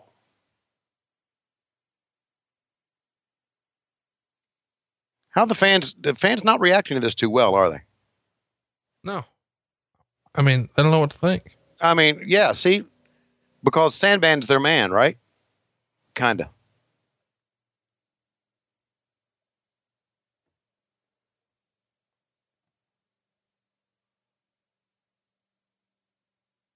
And this is Cyrus the Virus Yep. From the network.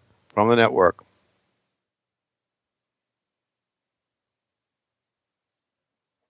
And the network wins.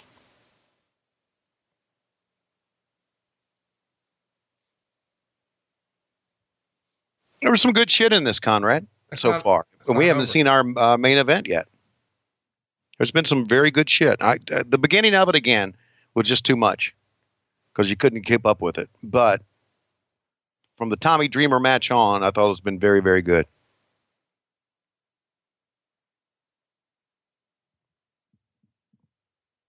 So Cyrus the Virus here, cutting a hell of a promo. He's challenging anyone from the back Oh, to come out and challenge Rhino. And he's saying anyone from any promotion. And they start playing Rob Van Dam's theme music, and the crowd goes bananas. Because Van Dam is their hero, one of the top stars in ECW, and he has not been here for quite a while. And here he is, he's back. that that's fucking cool. That is fucking cool. They're buying it now, man.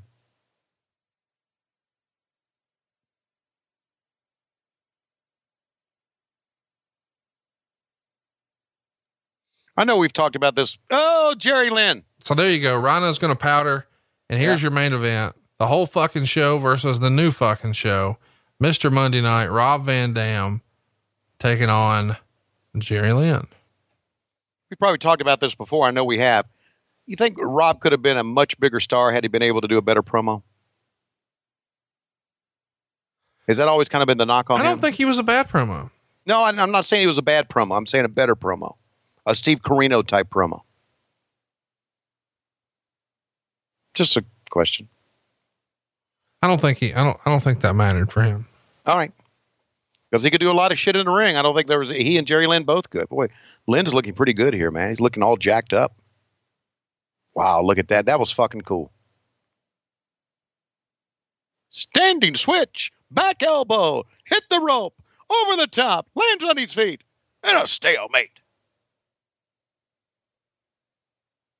Ah, fans are digging this, man. I think for the last ECW pay per view, this is a hell of a way to end it. Had I had I had heard this was a cage match. Is that true? Did this No. end up? No, you kept saying that, which is why I was like, I think you're going to be surprised. All right, I thought it was a cage match. I don't know. Maybe I read that wrong. You think, you, you think since it's not a cage match, maybe you read it wrong? Yeah, I think I did.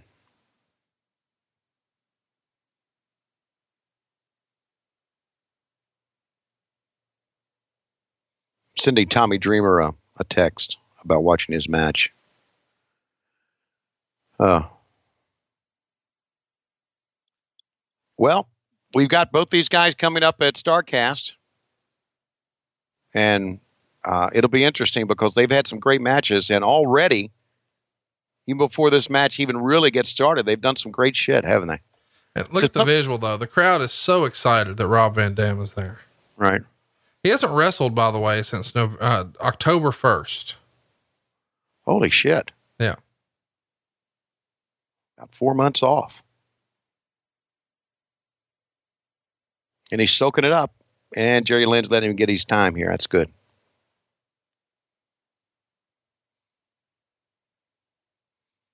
The greatest rivalry in ECW, you think, these two? That's Or- one of them. I'm not going to say it's the greatest. I like Taz and Sabu the best just because Right. Sure. it's what I grew up on, so to speak. Right. I get that.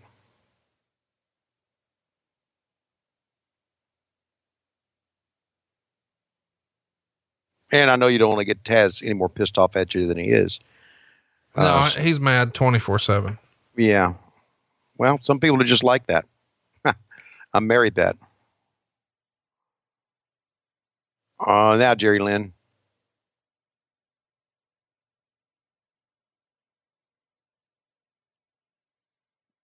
How about this, man?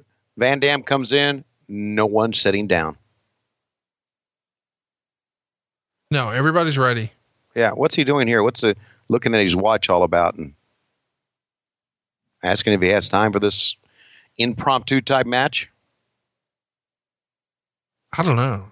I don't, I don't think it's that. Okay, well. So we got ECW's hero fighting for the name of ECW against Jerry Lynn, who's now part of the cable network. I get it. Good versus bad. I I, I understand.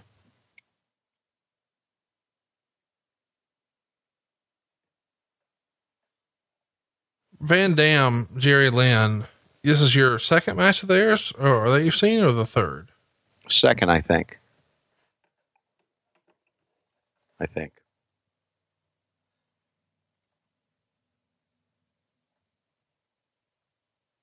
Or we've had ladders, we've had chairs, we've had tables, we've had razor wire, but now we're just going to have them just fucking duke it out.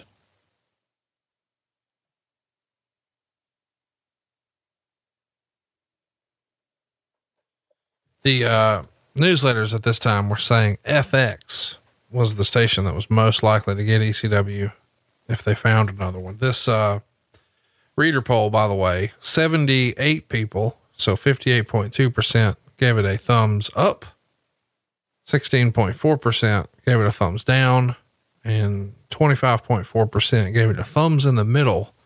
Everyone agreed this is the best match. Tommy Dreamer and CW Anderson came in second. And the crazy tag match with FBI versus Cash and Crazy and Whipwreck and Tajiri, that came in third. Almost unanimously, everyone voted Steve Corino, Justin Credible, and Sandman as the worst match of the night. Really? Yep. No, I don't know if I agree with that, but okay. fucking Rob Van Dam bleeding from the mouth. Hard way, by the way, obviously. Yeah.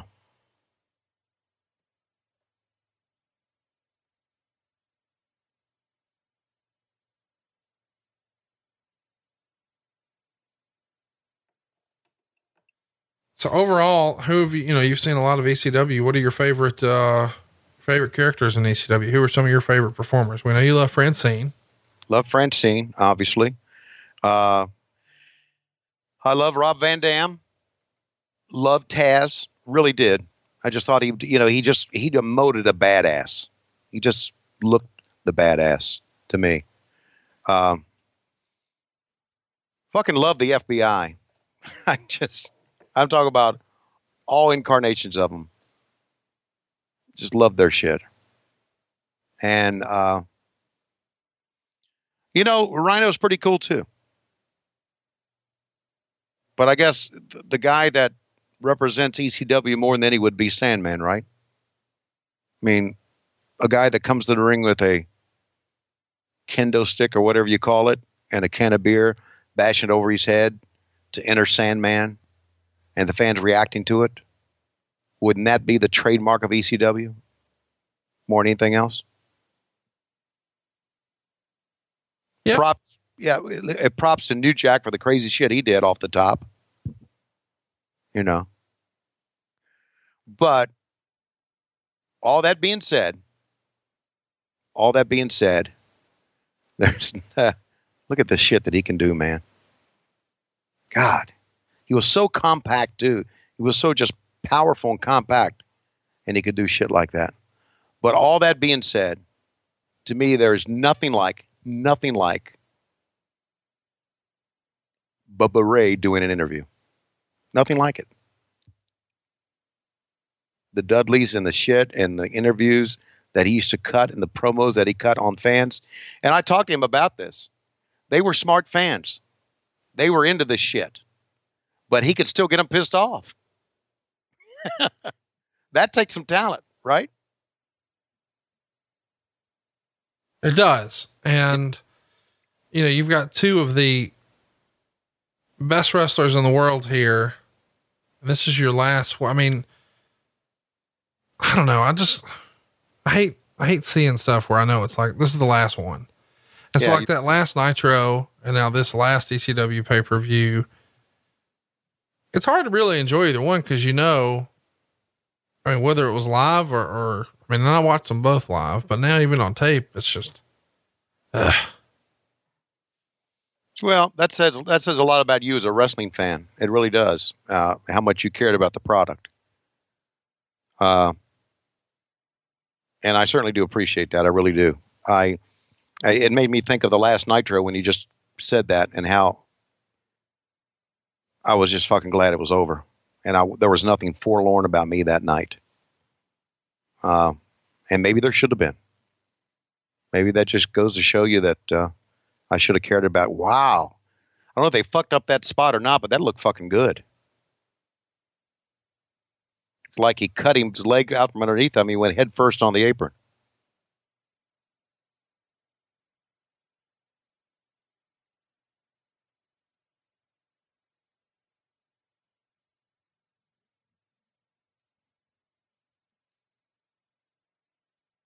I just sent Tommy Dreamer a text. Said, I just watched you from Guilty as Charged 2001. Man. Great shit.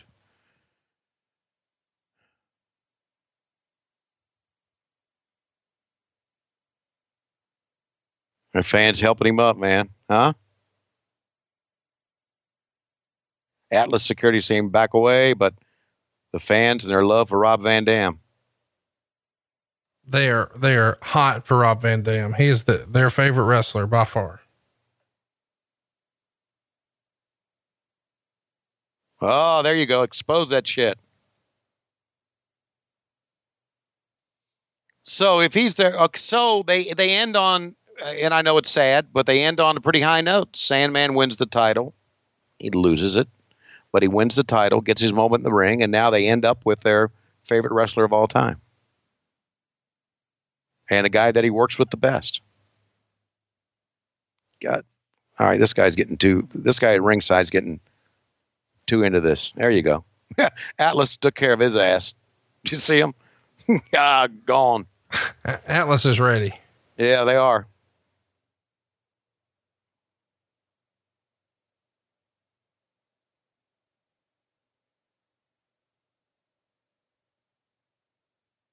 Cool fucking match, man.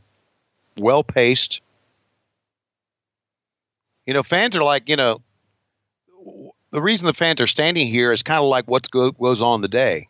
Is like today you're you kind of wondering where they're going to end this, how they're going to end it, who's going to go over, and why.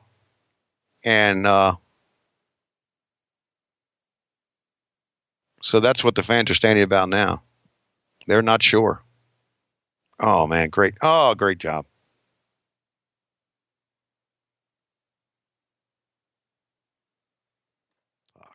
Why don't you uh, give everybody a reason to uh, be 14 again? Give us a call here. All right. Well, I hope I do it justice. Oh, a kick into the uh, crotch, the groin area, rolls him up. Single leg. He's got a pity combination, but now to the bottom rope. Jerry Lynn. Wow, almost won the match that time, but Rob Van Dam seeking refuge in the bottom ring rope. And as you can tell, he's hurt, bleeding from the mouth.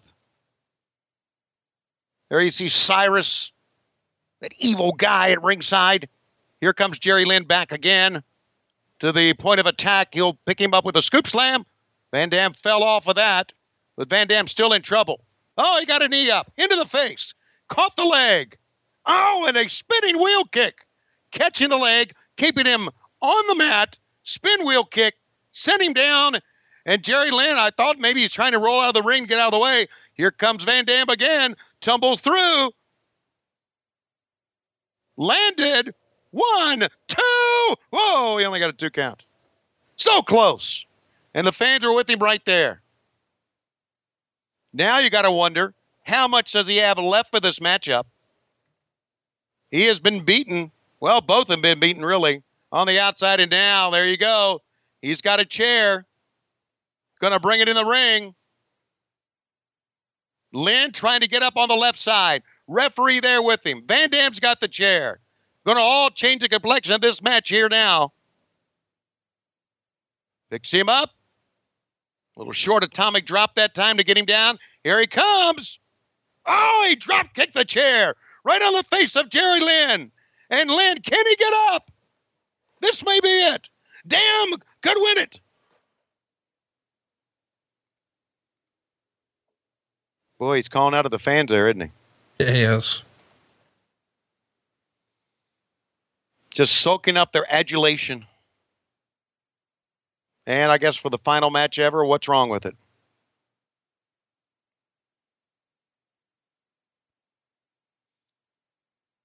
Irish whip into the corner. He's got the chair once again. Head of steam. Jerry Lynn was one step ahead. Oh my goodness. One, two. Oh, how did he kick out of that? Whoa. Conrad, that was spectacular. Everything about these guys is magic. It's, you know, this is, you know, I'm not going to go so far as to say it's Flair Steamboat, but this is definitely ECW's Flair Steamboat. You know what I mean? Yeah. Good God. That was so great. I forgot I was calling it, was watching it for just a split second. Jesus.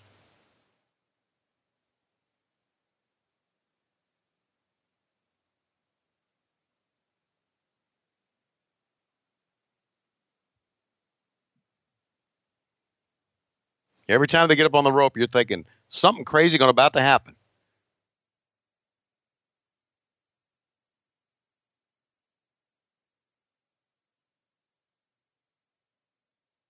Fuck.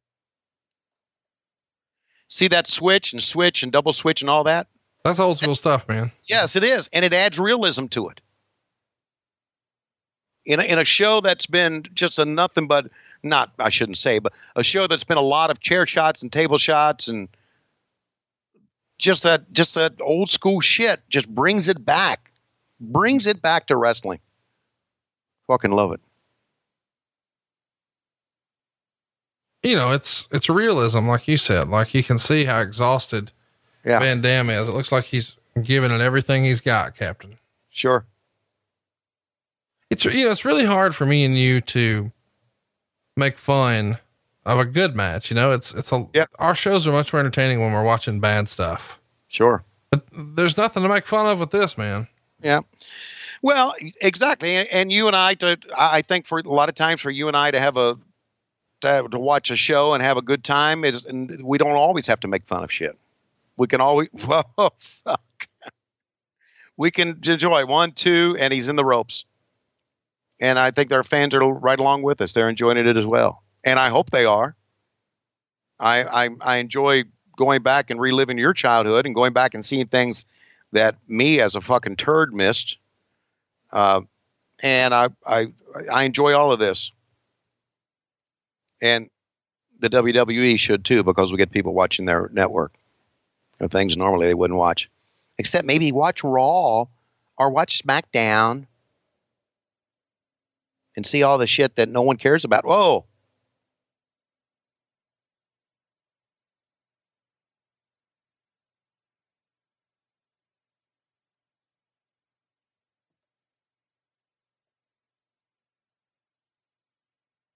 You know what I'm thinking about now? What are you thinking about now? Really going to go outlaw shit on you here. I'm listening. Oh, Yeah. look, look at this five star frog spl- Oh, fucking Cyrus. Yeah. All right. God, I, I never get tired of seeing him even try it. Just watching him try it's fun.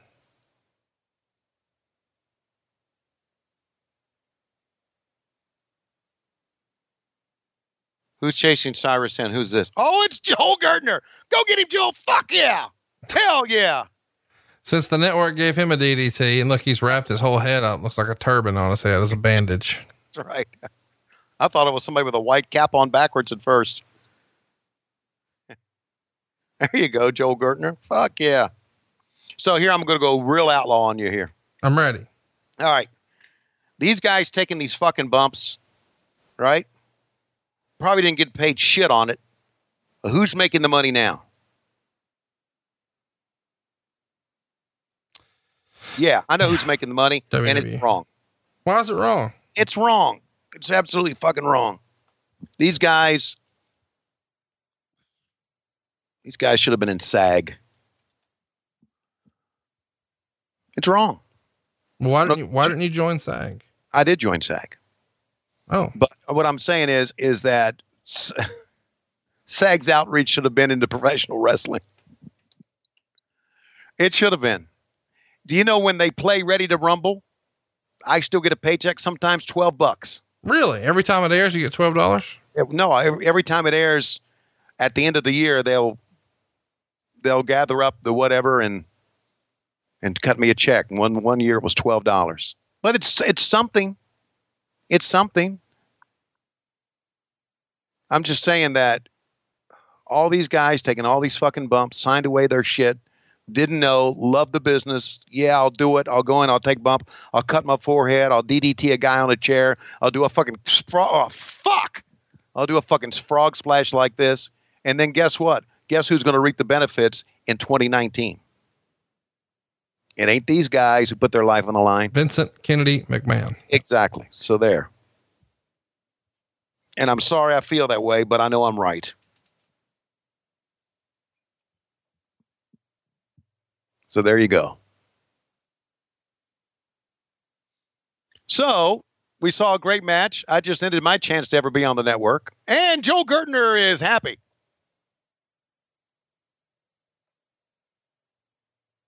Good stuff. And why Conrad. wouldn't he be happy? Yeah. I think he ought to take that coat off and, and show us his his top. His top. What are you What are you saying right now? See his hairy chest. Isn't that his gimmick? Why do you want to see his hairy chest? Because it's his gimmick. I mean, if it's your gimmick, you. You're being weird. Yeah. Well, what else is new? what? Where? Whoa, yeah. He.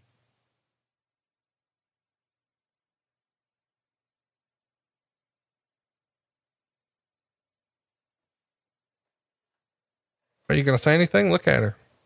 I'm looking. I, how can you? How can you listen to a, a great old school interview if, if she's in the the shot? I love you. Corino, keep talking because I ain't paying attention to you. Neither you, Justin. Look at that fucking face of Tommy Dreamer. Holy shit. There you go. They know how to pick the replays, do they not? Yeah, they do. They they know how to put you're exactly right. They have it. And that's uh that's some guys in the back knowing what the fuck they're doing. So, what do you think of ECW Guilty as Charged 2001? Uh yeah, thumbs up. I like the way they ended it. I like all this. Obviously I love Francine. I, I like the I like love the Tommy Dreamer shit. Uh some of the at the beginning of it it got kind of too crazy for me, but they brought it back down and Mikey Whipwreck in a red hairdo. Hack wins. All that shit. Chilly Willy. Nothing wrong with a porn star. And there you see Hack's entrance that we didn't see because it was cut out on the video. Yeah, this show without the entrances is just a little over two hours. Of course, Right. you know, there's probably 45 minutes cut out of the damn thing. Right. But I like watching old ECW with you. I should have not educated it, educated you as to who everybody was and just let you name guys. I'll never forget when you called Kronus Daryl. Well, Daryl, it's a good name. And And there's, and there's so many guys who actually wrestled in WCW. You called their matches and you didn't remember. What would you call Francine's Hurricane Rana if you had to name it something? uh, uh, the uh, Furry Conrana. Oh, okay. I was going to call it a Frankencooter.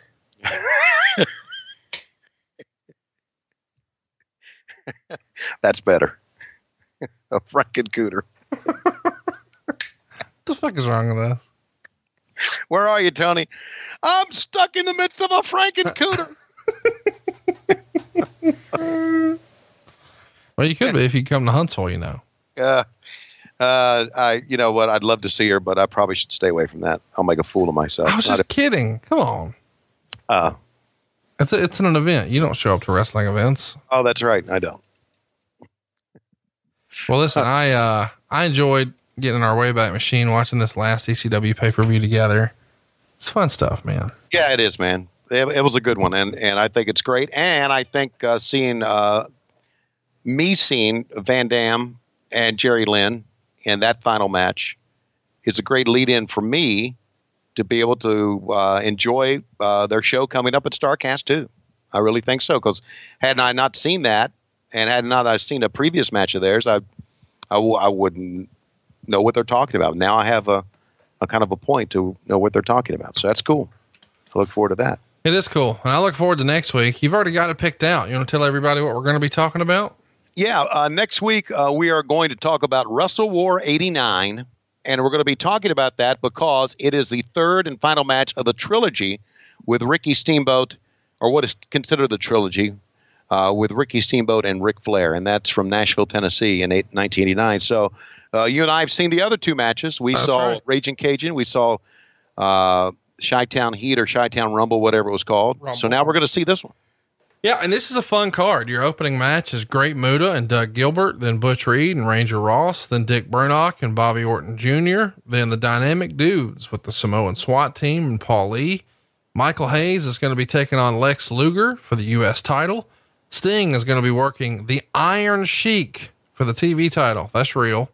Uh, and then Ric Flair and Ricky Steamboat are going to get it on for the NWA World Heavyweight Championship. And we got special guest judges there at ringside because this is the uh, the rubber match, and they want to make sure they get it right. And one of those judges is uh, Terry Funk. Uh, we've also got the Road Warriors taking on the Varsity Club, and then Eddie Gilbert and Rick Steiner are going to take on a different combination of the Varsity Club. So the first version is Mike Rotunda and Steve Williams in there with the Road Warriors, but it's Dan Spivey and Kevin Sullivan in there with Eddie Gilbert and Rick Steiner. So an interesting card, interesting names up and down the line. I mean, and who would have ever thought Iron Sheik and Sting actually happened? But it did. And it happened here at Wrestle War 89. And I'm looking forward to it. Uh, a lot of wrestling purists think that this is the best match of the Flair Steamboat trilogy from 1989. I've always enjoyed the post match angle with Ric Flair and Terry Funk.